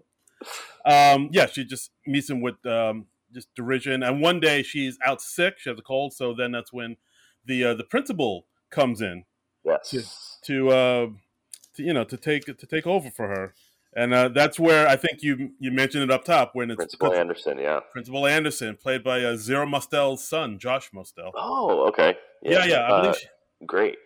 Yeah, yeah, I believe he was in some other uh, Sandler films as He was. well. I know he was in Big Daddy. He was the um because I remember he he took away the the kid from Sandler. Yes, that's him. He was in that, and uh, and that this is where the scene that you mentioned earlier comes up because it's Valentine's Day, and of course Billy Madison gets all these Valentines from uh, you know third grade girls in class, Right. and uh, then he also gets a Valentine from the principal. It's like this huge, like all the Valentines are these like cute little Valentines, and then there's this huge, like doily esque, like like beautifully crafted Valentine, and it's from the principal. and it says like like "Do me, Billy" or something like. Yeah, Something and then like, and he he gives such like a little seductive like like thing to Billy, and then and then like Billy like acknowledges him sort of, but then he he like gets so serious and just like nods yes, like Yeah. this is happening. yeah, like at first it, you think it's playful, but then Yeah, it's like, oh no, no, the prince, the principal's down. He's he, So he wants he wants my Billy. he wants to get silly with my Billy. Yeah, that's so. Oh boy! All right, so then uh, the school trip happens. The the big Yeah. the turning point. This is that's where we it for me, man. Yeah. yeah, and this is where we see um, you know the great Chris Farley as a school bus driver. I don't think they ever give him a name, but They uh I don't know if they do either, but like he like he's been in some great I mean, he's made some movies really great. Uh Dirty Work. He's he I mean like Tommy Boy is like a, an insanely good movie and for me and and and everything he's in, but like for for me this movie like in the scene and I believe it's like in that first scene where they're on the bus where he just gets so mad that he like can't speak and he just turns red and he's just like infuriated. oh it's yeah, so it's so good, man. Like it's it's just like, I mean, like he's funny as hell, but he's also like that's like such a well acted moment, like of just someone that's going through like pure frustration and anger, and it's just it's brilliant. It's he's so good. Yeah, because I believe that's he. Uh, Chris Farley actually improvised that, like him turning bright red. yeah, I mean, like oh god. I mean, better. according yeah, I mean, according to Adam Sandler from the uh, Chris Farley doc, I am Chris Farley. He he said, "Oh yeah, Chris Farley. He just made his face beet red, just in anger. It's like like I'll I'll stop your precious little school trip." yeah, it's so good. and it's like, wow, he's that's commitment right there. Yeah, yeah, yeah. And also, like when when he, when he's talking about Veronica, like that Veronica Vaughn, like every, everything he does in this movie is so fucking. It's so good. Yeah, there's one- oh yeah, there's one scene where Veronica gets on the bus and like Chris Chris Farley like straight up tries to look up her dress as she walks up, and he and he says, uh, "That Veronica Vaughn is Yeah. one piece of ace." yeah. Oh, just oh, it's so good, man. And then like him and Norm Macdonald and the other guy who, who who is that other guy? Who's the guy? Oh, uh, third- yeah, who's who's who's Norm Macdonald's? Uh, Okay. yeah, Norm Macdonald is Frank, and the guy that plays Jack is Mark Beltzman. Okay, is he like from something or? Um, good question. Good. I should have looked this up. I mean, I just I, Oh. I didn't know if he was like a friend of Sandler's or if he was like an you know like if he was like a writer or I I, I wasn't familiar with it. Um, no, I think I think he is like a friend of Sandler's and maybe a an, just an actor. He was also in um, Wedding Singer as well. okay, But like, yeah, I mean, he's not like a SNL cast member or anything like that. I think he's just Okay. one of he's just one of Sandler Sandler's he's dudes. a Sandler guy. The Sandler guy. But that's, that's Um, but that's when the, him when him and Norm and and uh, Farley are eating the the lunches like after the school trip, right. Yeah, that was just a weird. That's another thing about this film. There's just so many just non sequiturs. yeah, yeah. Because when they're on the school trip, they're saying, "Oh my!" I think some one of the kids says, "Hey," stole our lunches. and then it just cuts to the bus driver and Jack and Frank like eating all the school kids' lunches at the side of the road. and Farley's just like laughing, like so, like, Yeah, so thrilled with himself. It's, yeah, and I was like, "Wait, how did the how does how does the bus driver know these two guys? How did they get there? right, right. Was this like a thing, a whole plan?" And Yeah, then these, just are, uh, these are the moment. These this is the reason. Why, like these are the things about this movie that I, I just are so perfect. Right, and uh, and we also kind of have like a maybe like a sensitive, I won't say sensitive moment or whatever, but uh, one of the friends that Billy Madison has made is this kid Ernie, and on the school yes. trip, Ernie peed his pants Yes. as you do as you do on a school trip. So, uh, what does Billy do? He puts some water on his pants, and he convinces everybody that peeing your pants is cool.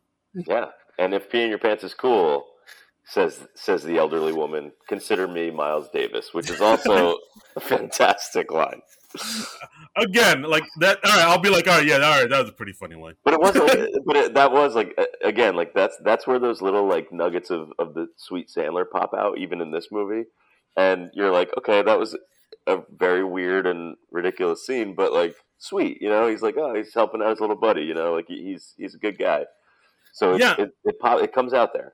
Yeah, I mean that's why I say like the humor is just all over the place because one moment it is kind of sweet like that, but then it's surreal and then it's just dark and it's just like the tone is just It's all over. the place. all over the place. So uh, because uh, Billy put water on his pants and convinced everybody that peeing your pants is cool, now uh, Veronica Vaughn likes him and is, Yes. uh, is smitten with him. Yes. And uh, so the next the next day when he graduates third grade, he has like another huge party, at his home, and I think even Eric, um, you know, Bradley Whitford's character was like, "Is he gonna throw a party every time he graduates from a grade?"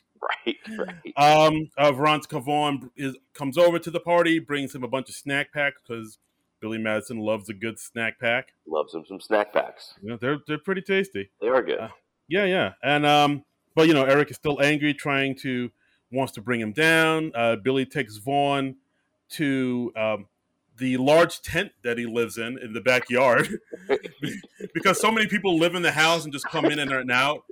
He's just like, I'll just live in a tent in the yard. yeah. And uh, then they have a kind of a sweet moment, and he kind of wins her over, and they're about to kiss. But then that's when So Carl Carl. comes in. that's when Carl, you know, barges in saying, "Hey, I think Eric is up to something, and he's Yeah, trying and- to take you down." And this is where you hear Carl's uh, devious laugh. Yes, that Yeah. he's he's because like um because Eric throughout the movie he has like a very kind of like cartoonishly like a cartoonish evil snidely whiplash type of laugh. And uh yeah, I think and then that's where Carl kind of mimics it. It's very good. Thank you. So this is where this is a scene where people we see Carl's like an ally to Billy, and even you know he wants him to succeed. Right. Right, right. And uh, so then we get like a montage. We see him going through fourth grade, fifth grade, sixth grade, seventh grade. You know, going all the grades. Yeah. Um, you know, making making making friends along the way. Yeah. Yeah. Uh, of course, we get a scene where he's in um in the in the lunchroom. Uh, the lunch lady comes offering sloppy joes. You gotta have uh, if you have if you if you have a Sandler movie in a lunchroom, you gotta have the lunch lady. Yeah, I think he said he even put he said he even put that in there as like a nod to this the lunch lady. The lunch land lady land. Yeah. I Yeah. mean that's uh, it's classic Sandman again. But I like and in that too is like another one of those like just where he goes like you're freaking us out, lady. Like just like that is funny. Yeah, she really just went for it. She just went Yeah. all over the top. uh, yeah. So yeah, and uh, it seems like he's uh, he's doing well. He's, and yeah, he's, he's on the right track. But right. um he runs into some trouble. He does. Oh, Yeah. he does. Yeah. Because Eric is trying to, uh, you know, he's, he doesn't want him to succeed, so he finds a way to uh, blackmail the principal because he finds out that the principal used to be a wrestler named the Revolting Blob. The revolting blob, yes. Uh, a twist I did not see coming. Yeah, it was a pretty wild twist. Um, and uh, I don't know if it's when they when he finds out that he um, like about the whole revolting blob business. I don't. It's maybe it's later. I'll wait. I'll wait. I'll wait. When What? he answers the door with his revolting blob mask, on. Oh yeah, just like insinuating that he's home hanging out in his revolting blob mask. yeah. Just you know, as you do. Yeah, What you don't hang around your apartment in luchador attire? I mean, I, I do. That's fair. I do. I am. I am the chupacabra. Uh, yeah. So what Eric wants to do is, um, he he he blackmails the principal, saying, you know, find a way to take down Billy, or else I'll let everybody know you're who you were in a Right. in, in your in a past life where where you sat on someone's head and killed him. Yeah, yeah. He's a yeah. Right. So this is so you know bad news is afoot, and so and then yeah, so then we get to the part where Billy's in high school now, and Billy's like, oh, I know what high school kids like. He pulls up in a well, like a El Camaro or a Trans Am, Yeah, like a Firebird or like a yeah, and he and he's got like a leather jacket on and like yeah, and it's yeah, it's very eighties, and he's Right. he, and it's a little things are a little tougher in high school, Billy. And Yeah, yeah. a little tough for him. Yeah, he has a REO Speedwagon shirt, playing uh playing Stroke Me by playing Billy Squier. Like, not for nothing, I thought he was pretty cool. I mean, yeah, yeah, it was cool as hell. But, yeah, it's like, I mean- oh shit. It's like, oh shit, Billy Squier. Oh, that dude's legit. and then like these, it's funny to look back on this because like the '90s kids when this was filmed are like, look at this guy, but I'm like, man, he's he's cooler than you guys. I mean, I don't. You're Yeah. gonna look back on this and be like, oh, okay, yeah. Yeah. Yeah. Yeah. Oh, what is he? Billy Squier, whatever. He, it's not, uh, well, whatever's big in the 90s. It's not, uh, I can't, now think, think of a 90s. It's not Deee-Lite or whatever the fuck. Let's listen to back then. It's not Groove Is in the Heart. Cool.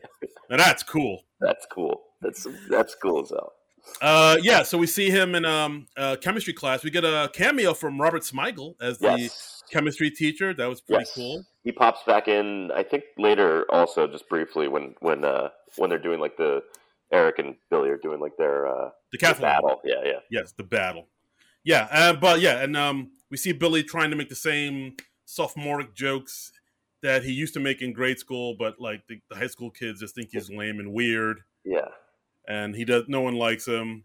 Because Um, high school kids take things seriously. yes, of course. High school isn't for play; it's for work. Yeah. any, any high school comedy can tell you that. Right. Uh, of course, we get another O'Doyle rules moment where I guess the high school brother of the younger O'Doyle, you know, what, I forget what he does. I think he like fills his locker full of poop. or That that's a little bit later. Yeah. But Oh, they- right. Yeah, yeah, yeah. Um, he like puts. Oh, he he dumps pudding on his head. That's right. Yeah. And it's and yeah. So like so basically, there's this runner where every some redheaded kid always does something to Billy, like you know, shoves him or puts pudding on his head and says O'Doyle rules. Yeah, and And, it, like- and, and it's building to you could you could just feel it. Like something's something's coming from it. It's Right. He- Yeah. He does like a fist pump or something. yes. Uh, yeah. So after this, Billy gets very dejected. He goes back to grade school to hang out with the kids, where he's a hero and everybody likes him. And then, of course, he tells them, "Don't, don't leave grade school, man. He This is- grabs the one kid's face. yeah, you stay here as long as you can." Which, you know what, I'm gonna say, fair advice. He's right. Yeah, I mean, yeah, grade school is is the best time of your life. I mean, it's you know snack packs galore, and uh, you, people read you things. You don't even have to read on your own. It's it's nice, They encourage napping. right? It's. I mean, my God. can we? Yeah, like what? What's the deal? I mean, that is that's it, man. Yeah, can I go back to grade school? Yes. You know what? I think after this is after this podcast is over, you and I should Billy Madison it ourselves. We should quit our jobs and go back to Mm. kindergarten. Done. I'll Let's bring just- Let's just show up tomorrow. a in uh, V-neck sweaters with ripped off uh, sleeves. You know, with our Scooby Doo lunch boxes, and we'll Yeah. make it. We'll make a day of it. And then, like, if we make it through, we should demand to like Hilton that we take over their hotel chain. Yes, absolutely. Uh, Mr. Hello, Mr. Hilton. This is this is ours now. Get Mr. Hilton on the line. I believe you owe me something, sir. so um yeah so billy talks to veronica saying yeah i don't want to go back to high school. The kids are mean there. They pick on me eh, which doesn't make sense because back you know it's, it's only been Right. 10 it's only been 10 years. And he said yeah back in back in high school i was the man and uh, everybody's mean to me.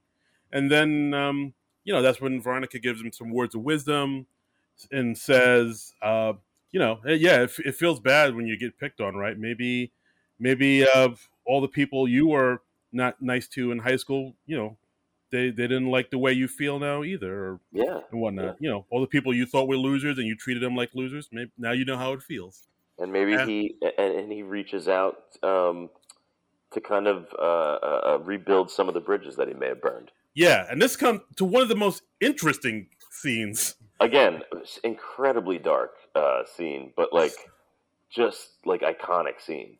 so damn dark Yeah, we, we cut to uh steve buscemi Yep. just hanging out in his uh like his den gets a call def- it has to be his mother's basement, I would imagine. Uh, yeah, it, it, it looks pretty basementy.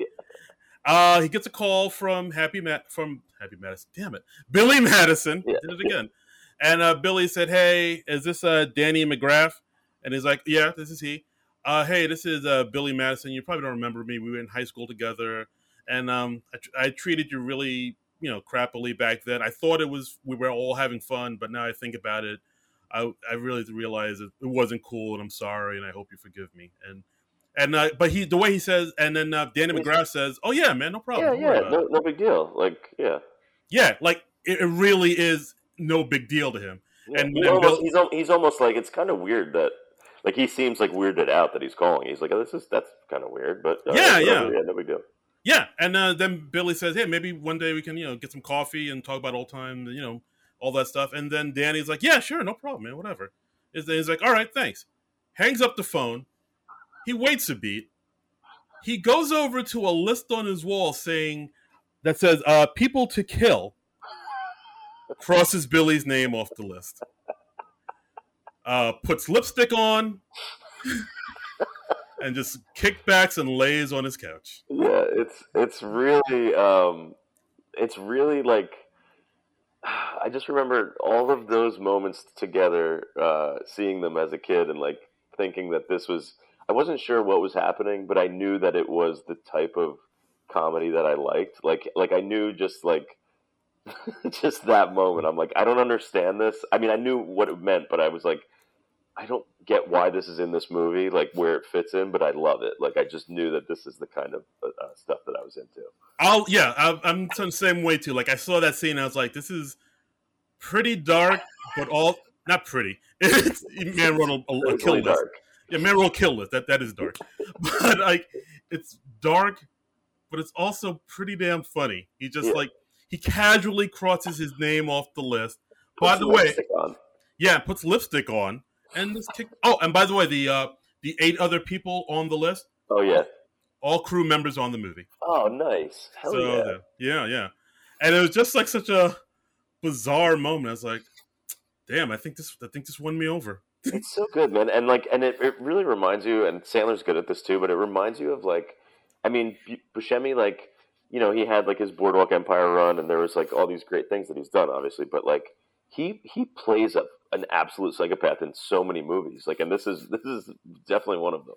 Yeah, I mean, just because I mean, he, I'm sure he'd be the first one to admit it. Just like his look, right. he has a very unique oh, look. Oh, for sure. Yeah, yeah, yeah. And like, so the fact that he has the look and he can actually like play the role, like you know, to it. I mean, Fargo and yeah, Fargo and like Con Air. He was like a, a lunatic and like yeah, just like yeah. he can he can play that part extremely well. Like that's I mean, like he's the guy. He's like you think of uh, oddball lunatic, you think Steve Buscemi.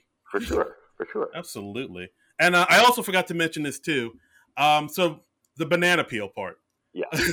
we there's a scene where the bus driver Chris Farley is eating a banana, um, tosses the peel out the window, yes. and the banana peel lands on the road, and the camera holds on that for a little bit, just a banana peel in the road. So then after this scene happens, the Danny McGrath Danny McGrath scene. It cuts back to that banana peel in the road, getting kind of brown, and then it just cuts to another scene. So it lets you know the that banana peel is like a running gag too, along with the O'Doyle. So yeah. like, cause like when I first saw that banana peel, I was like, all right, that that's gotta mean something later on, right? Yeah. It wouldn't keep going back to a banana peel if it didn't. So I'll I'll play your game, Billy Madison. I'll play yeah, your game. It, it's it all it's it's all worth it. It's all worth it. Right. In the end. Right. So, uh, cut to a scene where the principal, Max Anderson, uh, I guess, gets together a news conference yeah. and and tells the uh, people in the news that uh, Billy Madison cheated his way through school, and that Billy offered him five a five thousand dollar bribe to push him through uh, grade school, which of course is a uh, big fat lie. Um, yeah. Dad sees this sees this news, says that the deal's off. Eric gets the company, and uh, you know the, the, the deal's off. Um, Billy swears he didn't do it, but his father doesn't believe him. Very despondent, very depressed. So of course Billy goes on a huge drunken bender. Yeah, and this is when we um, he he eventually goes to, back to Veronica's house, and and we see this is when the penguin returns. Yes, exactly. So it's him, his friends Frank and Jack, just getting drunk, and uh, they're about to also they they also enjoy lighting bags of poo. Oh yeah, yeah, and, we yeah, and just putting on people's uh, doorsteps. And uh, I believe I think I remember reading somewhere that there was like a the scene where uh, Norm Macdonald in, where him and uh, the other two guys are, are getting drunk. Yeah, Norm was actually drunk. I just assumed that he was the entire filming of this movie. You know, you could be pretty like for Norm's role, you could pretty much do this whole yeah. thing pretty drunk, and like I've done. Well, let's not get into that, but I, I stopped myself. But uh, yeah, yeah, like the scene where Norm is super drunk. He's actually drunk in shooting the scene. He's a uh, method. He's a method actor. Yeah, you know, whatever for the whatever the role calls for. Yeah, yeah. Uh, yeah, so the three of them go to uh, Veronica's house, super drunk and wasted. Again, we we see um, Billy sees the penguin again inside Veronica's house. Yeah, he thinks that that Veronica is is seeing the penguin, and he gets very upset. Yeah, so he has an affair with a giant six foot penguin. You know, common common type of uh, cause for concern for. And the penguin, the penguin is like, is he like drinking a martini or something? And yeah, like like a Rob Roy or some fancy '60s drink. like, oh, hello, Billy. I didn't hear you come in. I've been expecting you. and then, like, and then it, it basically, I don't know if it's supposed to be the next day, but but they go. Veronica shows up at Billy's place, and everything is just like trash. There's people lying everywhere, and Billy's out cold, like by the pool, just passed out. There's right. all over the place. Right, exactly. So Veronica Vaughn goes, uh, kicks him, kicks him awake, and throws him in, punches him into the pool, jumps in the pool with him, and just beats him up in the pool. And yes, of course, uh, Veronica Vaughn is wearing a white shirt. Of so, course, yeah. So, fellas, yeah, like, um, again, like when I talked about iconic moments of this movie, uh, as a fifth grader watching this, um, just so many things um, were happening, and this was oh, one of them. so many, so many feelings, so many so feelings. Many feelings. Oh, this is Taylor's awakening. this is this is it for me. Yeah, no, I'm dude. I get it. Like I remember seeing uh, what was it, Police Academy four? Yep. Yep. Where there was a scene where totally. Ca- yes, Callahan comes. Yep. Yep. D- dude, we're, we're you know what I'm going. You know I what totally I'm, know, man. Comes out of the pool. Yeah, I, I dude, I remember, man. That, dude, that's that's when I that's when I knew. I was like, all right, this is that's, that's when boys become men. Police Academy four.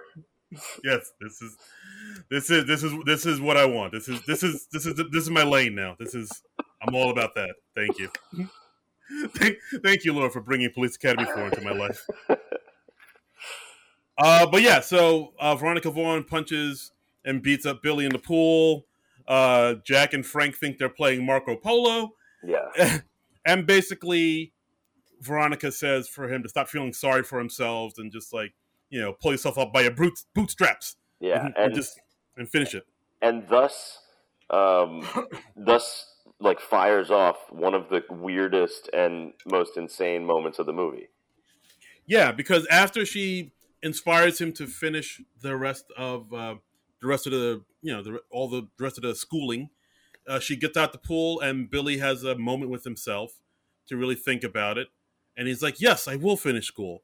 And then he goes into a singing musical number. Yeah, it's about, it's pretty great about going back to school. Uh, Veronica Vaughn shows up by his side again, and like like Lederhosen. Yep. I guess it's like, oh, uh, you know, he sings like, a, we, will we'll, we'll get you back on track. Don't. I have an amazing rack or something right. like that? And then all, and all the kids from grade school show up. The uh, the, the, clown uh, comes back and and sings his part of the song is like, "You thought that I was dead," which is very funny. Yeah, exactly. I, I think at that point, that's when I wrote down, "This is ridiculous." Big bold letters. This is ridiculous. Uh, it's it's fantastic. Yeah, and it's this big, almost like Sound of Music, like right. musical number. Right. It's like all the characters that you've you've come to know and love from the movie. They're they're walking together. Um, it's it's it's impressive that like like someone gave him uh like the okay to do this. like, yeah. You know what I mean? Like there was nothing like th- this wouldn't have happened in a lot of movies back then. Like this was just like they're like we're gonna do this little musical number in the middle of this movie. It's very weird. Um, do you have any more gum? Is how it ends. like, yeah, more gum, more. Yeah, yeah, they asked for more gum. It's so weird, but then like, but like they did it. I mean, they they they they pulled it off. Yeah, I mean, I think they were able to do it just because the budget was so low and yeah. no one was really expecting anything from yeah, this thing. Like, do whatever you want. Yeah, do whatever you want. Like, and I, I've I've found like the most shows that most TV shows and movies that have the biggest impact on my life are the things where it's like a low budget, no the suits and whoever the studio isn't looking, they just let them do yeah. whatever they want to do. Totally. That's when that's when you that's when the magic happens, baby. Yeah, like if you if you especially like now with like TV and stuff, like you find that some of like most of the better shows are the ones where they just give the creative reins to the people who like create the show and write the show and like they don't have much input.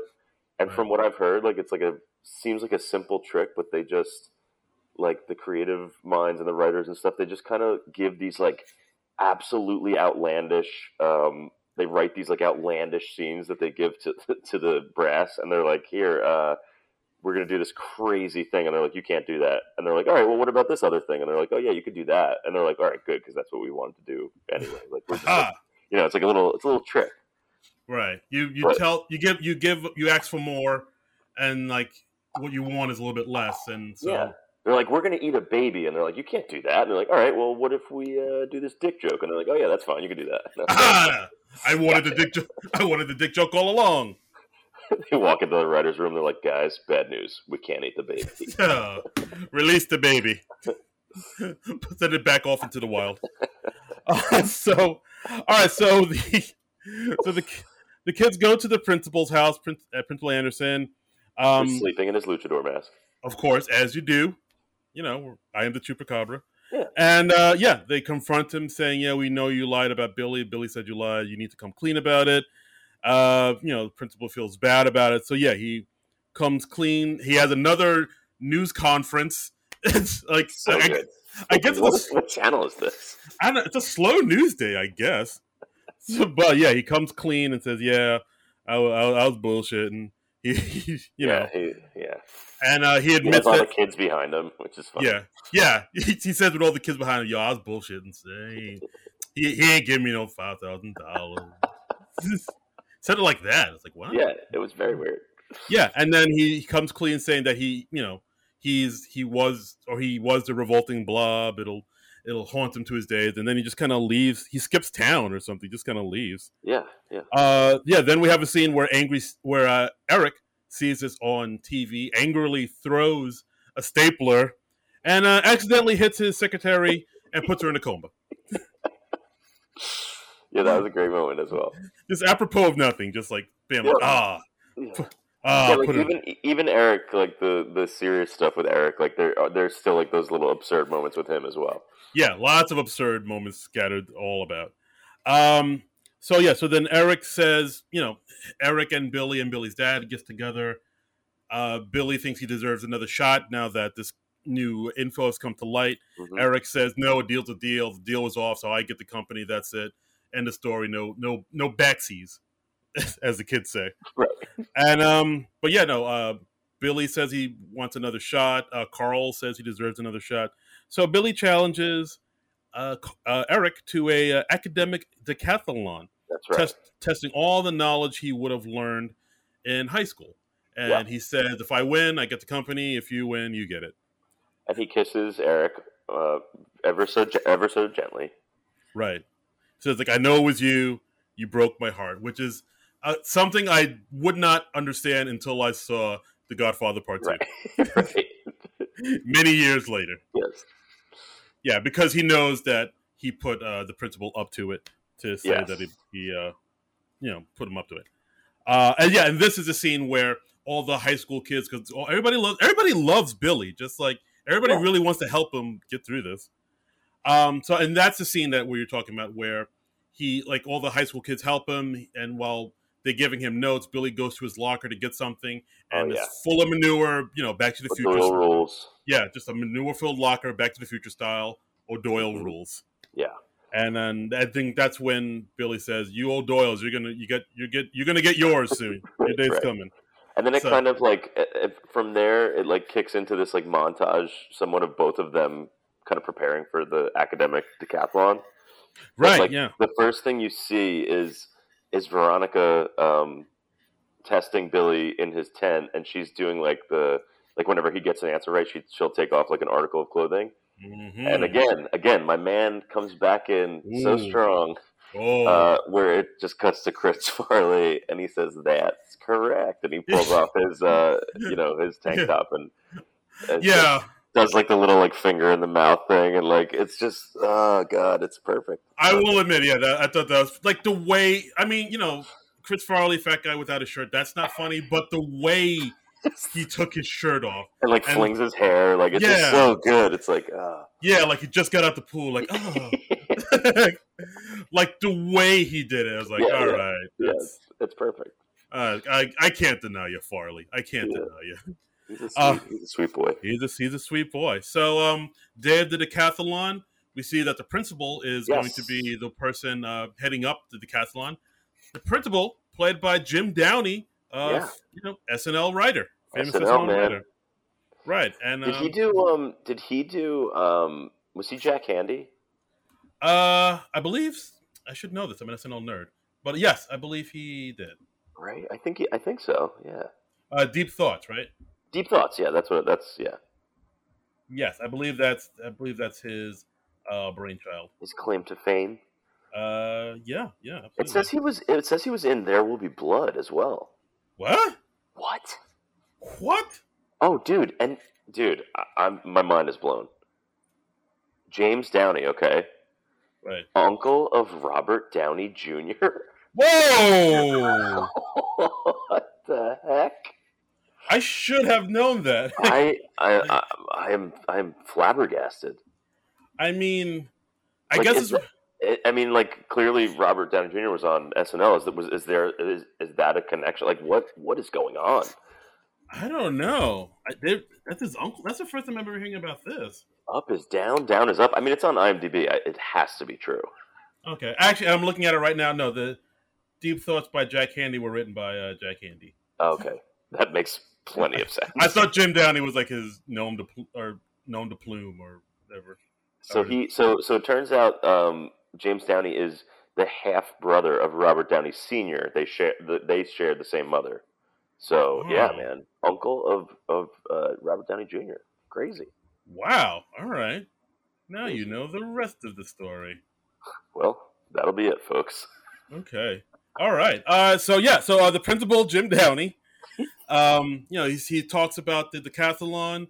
and you know, he also you know sprinkles the fact that his wife is cheating on him throughout throughout the whole thing. Fantastic. Yeah. Like none of you should be cheating in this decathlon, unlike my uh, cheating whore wife. and uh, yeah, then we see them go through all the things, all the decathlon sports, like uh, you know, running on the on the track. Um, there's a home ec part where they're both baking a pie. Dude, how crazy is that? Like when he's on fire. That's pretty bonkers. There's one part, Right? yeah, yeah. So there's one part where it, there, like I said, home ec class back when I don't even know if home ec is still in high school. I don't think I don't is. I don't know. I, I didn't have it. I had I had like I had a ceramics class. That's something. Oh, that's And- good. Yeah, yeah. Ceramics. I had woodworking, and um, I did. I took a typing class in high school. But Oh. um, yeah, no, no, no home ec. But anyway, uh, Billy Madison bakes a pie. Uh, Eric also bakes a pie, but it's on fire, and it catches on his sleeve a little bit. And of Yeah. course, Billy Madison laughs because he's like, "Aha! You burn your pie. It's on fire." And um, it cuts to Billy laughing at him because he, you know, his sleeve's on fire. Cuts back to Eric.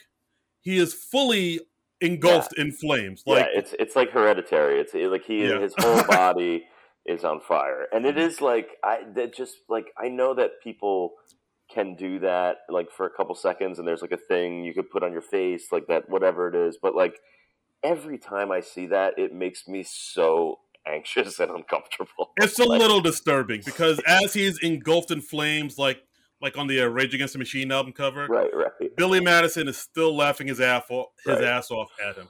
It's Again, still it's very dark, a man is on fire in front of me, and I can't stop laughing. very dark moment. Dark, dark. God, oh boy, yeah. but yeah, And so, like in the middle of the uh, decathlon, we have our final uh, banana peel moment. It's the payoff, the big payoff. Okay, yeah. So you, let's let's get to that. Um, yeah. So because yeah, after that, to go through all their other academic uh, things like you know band practice as they're playing instruments. Yeah. Um, there's also they do like a little bit of theater where they give yeah. Shakespearean theater. Um, and then we have the big payoff where all the O'Doyles are in um are in a station wagon driving down the road It's chanting O'Doyle rules. chanting O'Doyle rules, O'Doyle rules, O'Doyle rules. They slip on the banana peel that's in the middle of the road that Yeah, Chris Farley dropped. threw out the road, yeah. Right. The car spins out of control, falls off the cliff as they chant O'Doyle rules. That's that's it's, it's a long it's a long walk to a payoff, but we we got there. It's perfect. And like, do you think? I mean, there ha- it has to like there has to have been a person named O'Doyle that just like tormented Adam Sandler as a kid. I, I would imagine, like, or like O'Brien, or you know what I mean. Like, it had to have been like something like that. like O'Malley or Right, something. right. I, you know what? I never thought of that. That, that he might seems be. like that kind of guy that would just throw that in there to be like, "Fuck these guys." Like, I, I like, you know, it maybe it's maybe it's not right on the nose with with Right. O'Doyle, but like, yeah, he, yeah. He has like a people to kill list, but it says like people people to make fun of in my movie. Exactly. Yeah. It's it's a good list to have. You know what's crazy about if if I could this has nothing to do with anything, but like it's crazy. Um so Clerks 2, right? There's have you seen Clerks 2? Uh, it's been a while, but yeah, I saw it. Okay, so like there's a moment where um one of the guys that works at movies, uh he is talking about his girlfriend and how she has a pussy troll. It's this whole scene and he says that the the troll's name, oh god, now I'm going to blank out on the name, but um oh, it he goes my girlfriend's name is Myra Hadgkiss, right? Uh huh. So like, okay, that's a crazy name. Like that's a crazy made up name, Myra Hadgkiss. So I worked with a woman named Myra Hadgkiss, and I was like, this is, and she was older. She was like an older woman, Oh, and I'm oh. like, this has to have been the person that this character was based off of because there are no two people in the universe that have that name, and like I can't. You- I- it's did you- insane to me. I mean, did you ask her? I? Like, didn't hey, know because like it, because of like the context of that character in the movie, like it's like a crazy scene. So I didn't I didn't want to like bring it up, but I'm like she has to have like known Kevin Smith. Like she probably has no idea that he's like a director. Like I don't know. Like she was a she was a pretty old woman. Like and Huh. but, like he definitely dealt with her in some like because where does that name come from? Like that the, that I don't know. It was just funny. Yeah, I mean that is weird because I mean you can't just put somebody's like direct name in, in one of your works. Like, You would think, because- right? Like you would I think, mean- but then like that name is so crazy. Like they're Yeah. it's like it's just an insane. I don't know. Two Wow. insane names put together, and they're like both New Jersey. I'm like that. This has to be like. There's there's Mm. no way that this is. should have asked for her autograph, man. Yeah, I know. I So should have. cl- so close to greatness. I don't know if she's still with us, to be honest with you. Oh, R.I.P. Yeah, Myra Hatchins. Yeah, maybe, maybe. this But Maybe, but she I, might be. I, I feel like Sandler is like you know maybe not that on the nose with that stuff, but I feel like he's definitely like he's got old old like Johnny or I don't know like who he he's got like these guys that he I feel like pulls from his life and they're in these you know certainly in on like his albums, but like also throw some of that in his movies. right, right, absolutely. Uh, wow, wow. Um, this, Myra Hatchkiss, this uh No, sorry, podcast sorry. is no, I love it. No, this podcast is dedicated to you. um, yeah, so we finally. I also like that the um that O'Doyle rules uh scene where the the car falls off the cliff and Yeah. crashes. Yeah. Immediately cuts to audience applauding because it's the final event. yeah, yeah. And uh, yeah, so it's the final event, and we see Eric and Billy on stage. Um, the principal is uh, saying, "All right, so each person will uh, choose a a question, a category from this Mhm. huge board. Uh, Twenty the twenty categories listed during the final stage are English literature, U.S. presidents, My Wife the Tramp, astronomy, baking, burning dog poo and the human response, reflections of society and literature, information systems, chemistry, the Roman Empire, my spouse is sleeping around, the French, the French Revolution, automotive repair, 20th century poetry, calculus, needlepoint, architecture, business ethics, Shakespeare, and I married a common street trash. Right. So, uh, Perfect. yeah. So at this point, I believe Eric chooses a category for Billy, and I believe it. I forget which one it was. I think it was maybe English Lit. I know. I know. Business ethics, right? Is one of them. Is one that I forget. I forget but- which one it is. Business ethics is the one that um, Eric gets it. Oh, right, right, right. Okay. But no, this is the scene where uh, Eric chooses a category for Billy. Billy hoped he would have hoped he would have gotten the burning dog poo, Right. but that didn't happen. And uh, so the uh, comment, the principal asks him the question. Billy seems stumped for a minute. He looks and sees uh, Miss Lippy in the audience and gets inspired to tell this long, rambling answer, which includes the uh, the story, the dog who The lost dog, yeah. his, who lost his way, and uh, it, they even show it at one point. They kind of cut to they cut they cut to show that that it's been a long answer and kind of time has passed.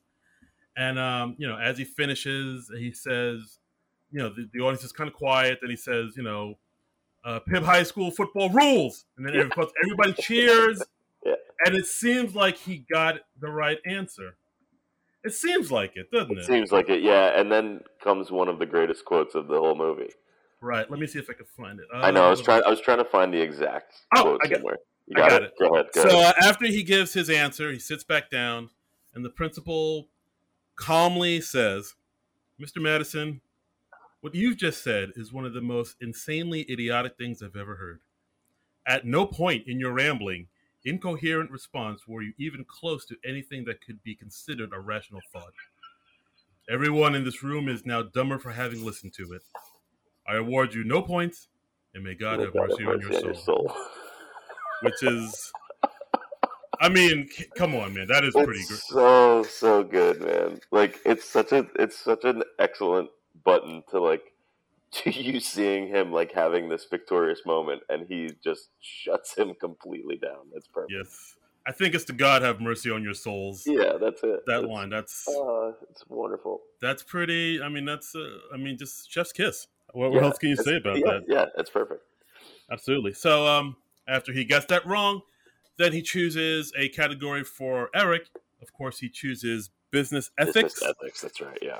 He um so the principal asks Eric a question uh, about business ethics, and he knows that you know Eric won't get it because Eric's He's, not an he's very unethical. he's very unethical. Um, Eric stutters and fails and fumbles to answer the question. Uh, he freaks out, gets nervous, pulls out a gun, Yeah. and he threatens to shoot uh, Billy, saying, "Like you know, this enough of these games. This company's mine. You don't deserve it. I deserve it. so I'm gonna I'm gonna murder you in front of you. I'm gonna murder high school. in front of all these high school students." And and that's when we find out where the revolting blob has been. Right. He's, he's been lurking in the shadows and he tackles uh, Eric in full revol- uh, Yeah. wrestling revolting blob regalia. yes, yes. Um, but yeah, but he's still, you know, while he tackles him to the ground, he's Eric's still able to get up and he's about to shoot uh, Veronica Vaughn, who goes over to Billy to help him and shield him. Uh, and it's at this point, just as he's about to shoot Veronica Vaughn, the love of Billy's life, uh, he gets shot in the ass by a sniper. Turns out it's Danny McGrath. I mean, thank God I called that guy. What is he? I forget what he says, but it's like, yeah, I'm so glad I called that guy. But yeah, he he, he saves the day, man. Steve Buscemi. Yeah, Steve Buscemi shoots uh, Eric in the in the buttocks. Yep. You know, waves hello to Billy. like, hey, Billy. yeah, that's, And- that's that's very good too. Where he just like the wave that he gives too is like so silly and like dainty. Yeah. He's just like hello, and then he just Then just leaves. Just goes. Got a man, smiles, like smiles so ha- he's like so happy to see him, and then he leaves. Yeah, and that's and that's yeah, and then uh, and then that's it. So cut to uh, Billy graduates high school. I Yeah. guess he's, he's he pulled it off. Um, you know, he's there giving the commencement speech. Uh, we see Eric there, you know, with the a shot buttocks. He Yep, needs a sitting donut. on his his donut Yeah, I guess he's not in jail for. Uh, for pulling Pull- out a gun. I guess I guess that's cool. Uh, yeah, and he gives a great speech, of, you know, encouraging everybody, saying "schools, schools, cool, schools, hooray for school, yahoo!" And then he just says he decides he doesn't want to be the chairman of uh, the company. After all, he thinks Carl should get it. So, you know, Carl gets it, and Billy wants to go back to college. Yeah, and then he he has a sweet, uh, loving kiss with Veronica Vaughn, Right? which He, then which then turns into basically every character in the movie kissing another character, and it just gets weirder and weirder as as it goes on. yeah. Nor um, Frank kisses the sloppy Joe lady who's there, the the lunch lady. Right, that's the Uh, first one, I think. Yeah, Uh, yeah, like a bunch of other characters kiss each other. Uh, Juanita, Lippy, Miss Lippy kisses the clown. Miss Lippy kisses the clown. Juanita kisses Danny Mc, Mc, Yep. Mc, McGrath. McGrath. Yep. uh, Jack, one of his friends, tries to kiss a high school girl, Tries to kiss a high school girl. which is uh, Um, and uh, Farley, man, and the penguin. yeah, Farley makes out with the big penguin. It is just and uh, So yeah, weird. and that's it. Just a, a weird, big old bizarre movie. Billy Madison. Like I, hmm. like I can't say that this movie did. Like I mean, all right. So I mean, I've said on this podcast before. I'm like I wasn't fully into the Adam Sandler camp. Like, I would say So- this movie warmed me to him a little bit, and then Happy Madison, I started to get a little bit more. I was like, all right, that's pretty funny. So like so after this, and then you saw Happy Gilmore, and then like did like now in like in your uh in your Sandler journey, uh where are you now? Like like how do you feel about him now? Um, I, I'm okay with him. I don't watch like a lot of his Like the bad like- ones? well, yeah. Well, I mean, I haven't. I've never seen Grown Ups or. Uh, I although I've heard good things about Click, but I've never seen it. Oh, click! I like to click. Click. Uh, yeah. I mean, I do like his dramatic work. Uh, I'm one of the few people that liked Funny People.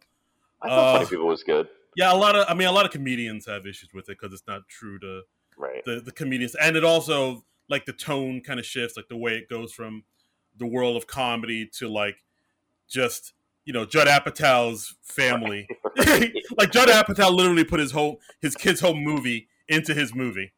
right. Like, oh, here's my daughter. Here's my daughter's singing recital. I'll put it in my movie. Right. That's crazy. That's my Judd Apatow. Oh, that was my my daughter. He's put in the movie there, that's good. That's that's right? Yeah, Yeah. yeah. Hire me, Hollywood. uh, but yeah, but I, yeah. So I mean, as far as comedies, I'm kind of, I'm still kind of hot and cold. But as, I think he's a good dramatic actor. I think he's got chops there. Yeah, like Uncut Gems was great. Uh, Punch. I, I really like Punch Drunk Love. I think that's like a crazy, fun, weird movie. But he's really good in it. Yeah, that's the one everybody loves. Like everybody, like after that point, it was like undeniable. Like oh, like he's not like the goofy Yeah. goof him up that people perceived him to be. He's actually got some some chops here. And there's like, and some of the some of the goofy ones too, though, are are are, are fun. And it's just like you. It depends. I don't know. I guess it just depends. Like what you, you just have to be. Like I watched the um the Hubie Halloween one last year. Right? I, I, I loved it. I, it was it was silly and, and fun and Halloween and it was great. Yeah, I mean, I did. I did like the wedding singer. I thought that was sweet, and I actually had a pretty cool moment with him. Uh, I mean, I think I told people on the podcast this, but like years ago when I was in college, I used to write for the college newspaper, the entertainment section. Uh-huh. I mean, just because I was super into music and movies, you know, still am. Yeah. And uh, so when you do that, when you write for the college newspaper, especially in entertainment, you can get to go to free screenings and you know for, for films to, to do a little write up, and also a lot of times you're able to get interviews with the people in the films. Oh hell yeah! So like that happened a lot for me. Like like a lot of times what they'll do is maybe like they'll rent out a place or there's a screening room in the buildings of like yeah, you know yeah. Columbia, Universal, whatever, and then you can they'll have everybody go into like a meeting room and one of the stars will come out and talk and answer questions and do a Q and A. That's So anyway, I got to do I got to see the screening for The Water Boy oh back God. when it came out. It was at I still remember it was at Planet Hollywood, and I remember that because like they fed us too. They gave us like burgers Holy and fries. shit. Dude, for a, a kid in college, getting That's free amazing. free burgers that's pretty lit. Yeah, yeah. And uh, but then afterwards there was a Q and A with Adam Sandler, and like he came out, and like a few of his you know his his crew, his posse came out, Yeah. like uh, Allen Covert, whatever Oh, and he shit. just he just answered questions. He was like super likable, super nice. Took pictures with everybody. I still have a picture with him somewhere. dude, you got yeah. that. You got to you got to put that on the gram, man. I just may have to. I think, I, Dude, think I, that's that's awesome. I don't know. I, yeah, I'll, I'll I'll post it up. It'll be up on our uh, Instagram or Twitter or whatever. But yeah, I feel yeah, Like, I feel like that one too was like one where like Billy Madison was huge, and then like Happy Gilmore was huge, but then like when the Water Boy came out, I feel like it like people were like, oh, this is going to be the one where he just like sucks, and it's going to be like his, but like it was like one of the bigger ones. Like it was like enormous, and then he was just like this mega like comedy star. Like it was, Yeah, it was I- nuts.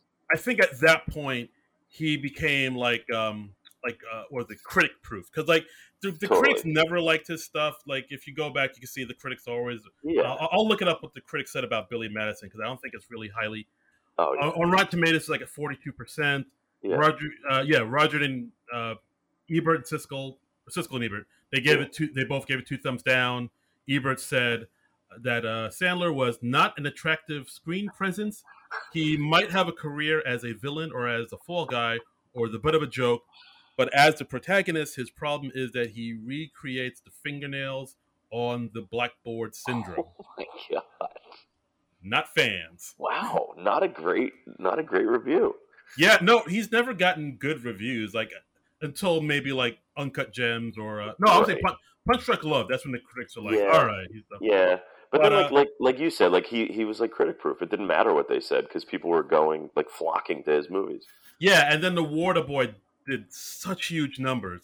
It like that's the film because like I don't think it was made for much. The budget was pretty low, but it made like like triple its budget. And that's when Oh, people are like, oh, okay, all right, you Yeah, can do whatever he wants. and then he did Bulletproof, and they were like, all right.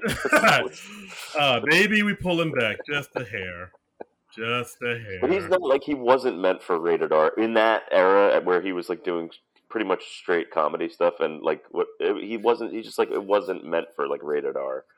Like I don't know. yeah, I hear you, but It um, was like he was he was good on like the sweet little you know PG thirteenies. Yeah, that's that's his wheelhouse. That PG thirteenies. Yeah, yeah, that sounds weird for us to say. Yeah, that I I take that back yeah. immediately. Let's let's edit all that out. Yeah, let's just let's just. I'm, try, I'm not trying to get canceled today. And uh, yeah, and that's the episode, guys. Oh, Um, so overall, uh, overall thoughts on Billy Madison. What this is, what does this Dude. land in the in the pantheon? I mean, the pantheon of movies for me, it's not like top of the line, but it's it's also like as far as Sandler movies, I'm gonna say it's top three. And there's Mm. a lot, and, and, and there are a lot of Sandler movies. So like it- that's that's you know that's a big one. Um, but I mean, it definitely got like I said, it got me on like it kind of like the same way that Conan, like watching Conan, like got me. I'm like, what is this show? Like, why is everything so weird? But like, I love it, and like, it, it felt like that to me. Like there were so many random things, and it it all it was like the right time, and I was just like starting to get older and, and get into comedy, and like for sure it was this was the one, yeah, for me. Yeah, no, I get it. It's, it. It definitely seems like very counterculture. It seems like the type of comedy that like the mainstream wouldn't get, but like you get it, and that that makes it more that makes it more special. Yeah, Like sure. this, like this ain't you know Friends or whatever. This is something that's doing a little bit, so something a little more cerebral that you you squares just don't get. That's right. Uh, but yeah, um, I mean, and that's our episode, Billy Madison, uh, the film that started it all. That Yeah, man. it's yeah, it's it's still. I, I would say it still holds up. It's still. I mean, the O'Doyle rules that Yeah. bit. It's Yeah, That's- yeah. There's so many moments that are that totally, yeah, totally hold up still. absolutely, and uh, yeah. So that's our episode, um, guys. Thanks for listening, Taylor Allen. We, we did it. We did it, buddy. This has been a long time coming.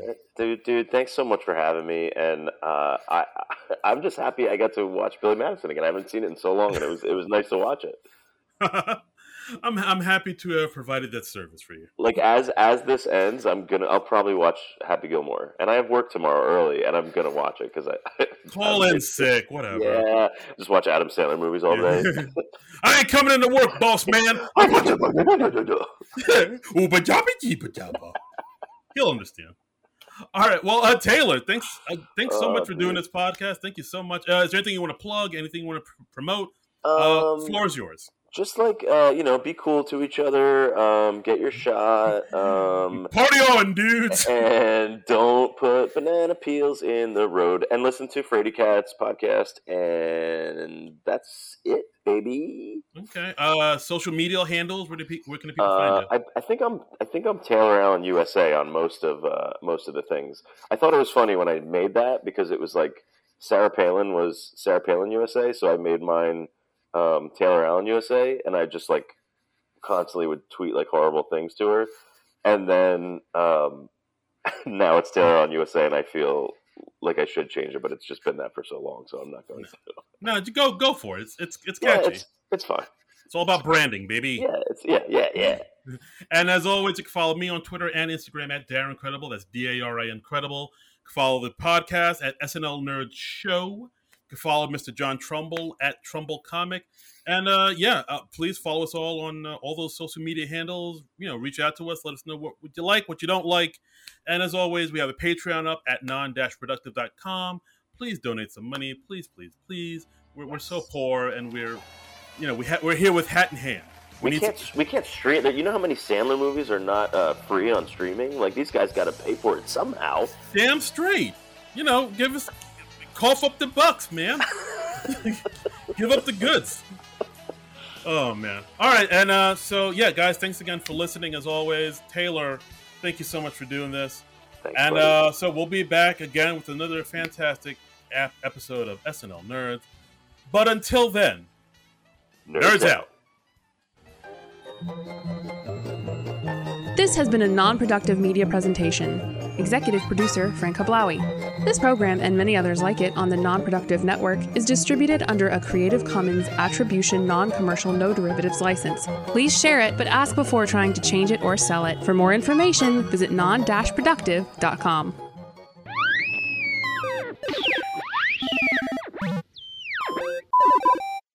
you